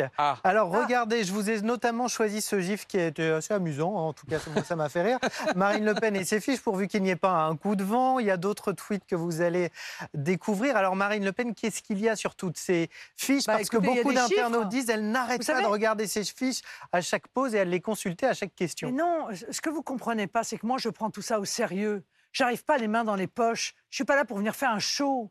Je suis là pour parler de l'avenir des Français. De combien ça va coûter quand j'accorde, par exemple, la baisse de la TVA, ça coûte combien? Quand j'accorde le doublement euh, de euh, l'aide aux familles monoparentales, ça coûte combien? Je fais pas n'importe quoi. J'arrive pas avec des chiffres fantaisistes. J'ai fait un projet qui est précis, qui est chiffré, et je veux être la plus précise possible parce que je pense que c'est aussi le respect des électeurs que de le faire. Voilà, maintenant, si vous voulez, mes fiches, en règle générale... Vous je savez regarde- aussi pourquoi on dit je ça. regarde pas. Vous savez Donc, aussi, euh, Marine Le Pen, on dit vous ça voyez, aussi j'ai mes parce qu'au chiffres, la débat- mesure, les au mesures débat pour la fiscalité. tours, Marine Le Pen. les- les- parce que vous me demandez toujours combien ça coûte. Et ben voilà, j'ai tout, je peux tout vous répondre. Marine Le Pen, vous savez aussi pourquoi les internautes disent ça ce soir. C'était une des critiques après le débat d'entre deux tours, vos fameuses fiches qui étaient devant vous. C'est aussi pour ça qu'on en reparle ce soir. Oui, mais enfin, encore une fois, chacun travaille. Vous aussi, vous avez des fiches. Ah oui, Bon, ah ben voilà. là, je vous le Parce confirme. que- ah bah oui, mais bien sûr. Et en règle, les gens qui sont sérieux, en règle générale, ils ont des, ils ont des fiches. Il y en a d'autres qui arrivent, ils ont rien et puis racontent n'importe quoi. Disons que c'est mieux rangé qu'en 2017. Non, mais en 2017, il y avait un peu d'exagération, je suis d'accord. Ah, sur, les, sur les tas de fiches. C'était quoi la mise en scène? Non, mais bon, je sais pas, j'avais. Oui, le tas On de m'avait fiches. livré ça euh, quelques heures avant, je savais pas trop quoi en faire. Euh, et en fait, ça m'a plus. euh, Alors Marine Le Pen, chose, justement, pour mais- finir sur, sur la forme, là aussi pour poursuivre votre échange avec Philippe Corbet, je vous ai choisi deux messages. Regardez sur votre style ce soir. Est-ce que Marine Le Pen s'est assagie ou cache-t-elle bien son jeu ou cet autre message là aussi ce soir sur Twitch? Voir Marine Le Pen sourire, ça la rend plus humaine. Comme on est à la fin de cette émission, est-ce que justement, si on doit faire un petit bilan de, vos échanges ce soir face à BFM, vous avez eu le sentiment de faire passer quelque chose de, nouveau, de différent dans cette campagne ce soir? Mais je pense que depuis le début de cette campagne, en réalité, les Français euh, commencent à percevoir peut-être qui je suis, avec euh, mes qualités, avec mes défauts. Puis ça fait 20 ans qu'ils me voient hein, quand même en première ligne, euh, sur les plateaux. Ils m'ont vu évoluer, ils m'ont vu grandir. Euh, il y a 20 ans, j'avais 33 ans. Vous voyez, euh, c'est pas pareil que quand on a 53, je vous assure. Et, donc, on acquiert euh, de la sagesse, on acquiert de l'expérience, évidemment. Euh, et puis, on, tire l'expérience de ses erreurs. Parce que si on ne tire pas l'expérience de ses erreurs, c'est qu'on est idiot. Et, j'essaye de l'être le moins possible, vous voyez ce que je veux dire Donc, j'ai aussi tiré l'expérience de mes erreurs. Et, je suis capable eh bien, d'abord de les admettre, ce qui n'est pas toujours le cas. hein. En politique, les politiques n'aiment pas beaucoup admettre euh, éventuellement leurs erreurs. Moi, je les ai euh, admises quand elles sont intervenues et, et j'essaye de m'améliorer parce que je le dois aux Français. Je le dois aux Français. La maturité, c'est le terme que vous avez employé tout à l'heure, c'est Oui, ça? je crois. Merci beaucoup, Julien. Ça va nous servir de conclusion. Merci beaucoup. Merci Marine Le Pen d'avoir été euh, ce soir face à BFM. Je remercie évidemment mes camarades euh, qui vous ont interrogé. Merci à vous d'avoir euh, suivi cette émission. Évidemment, vous retrouvez immédiatement Perrine Storm euh, pour la suite de notre édition spéciale sur cette guerre en Ukraine, sur ce sixième jour de guerre en Ukraine et ses craintes d'une nouvelle nuit de bombardement, notamment sur Kiev. On en parle tout de suite sur BFM TV. Bonsoir.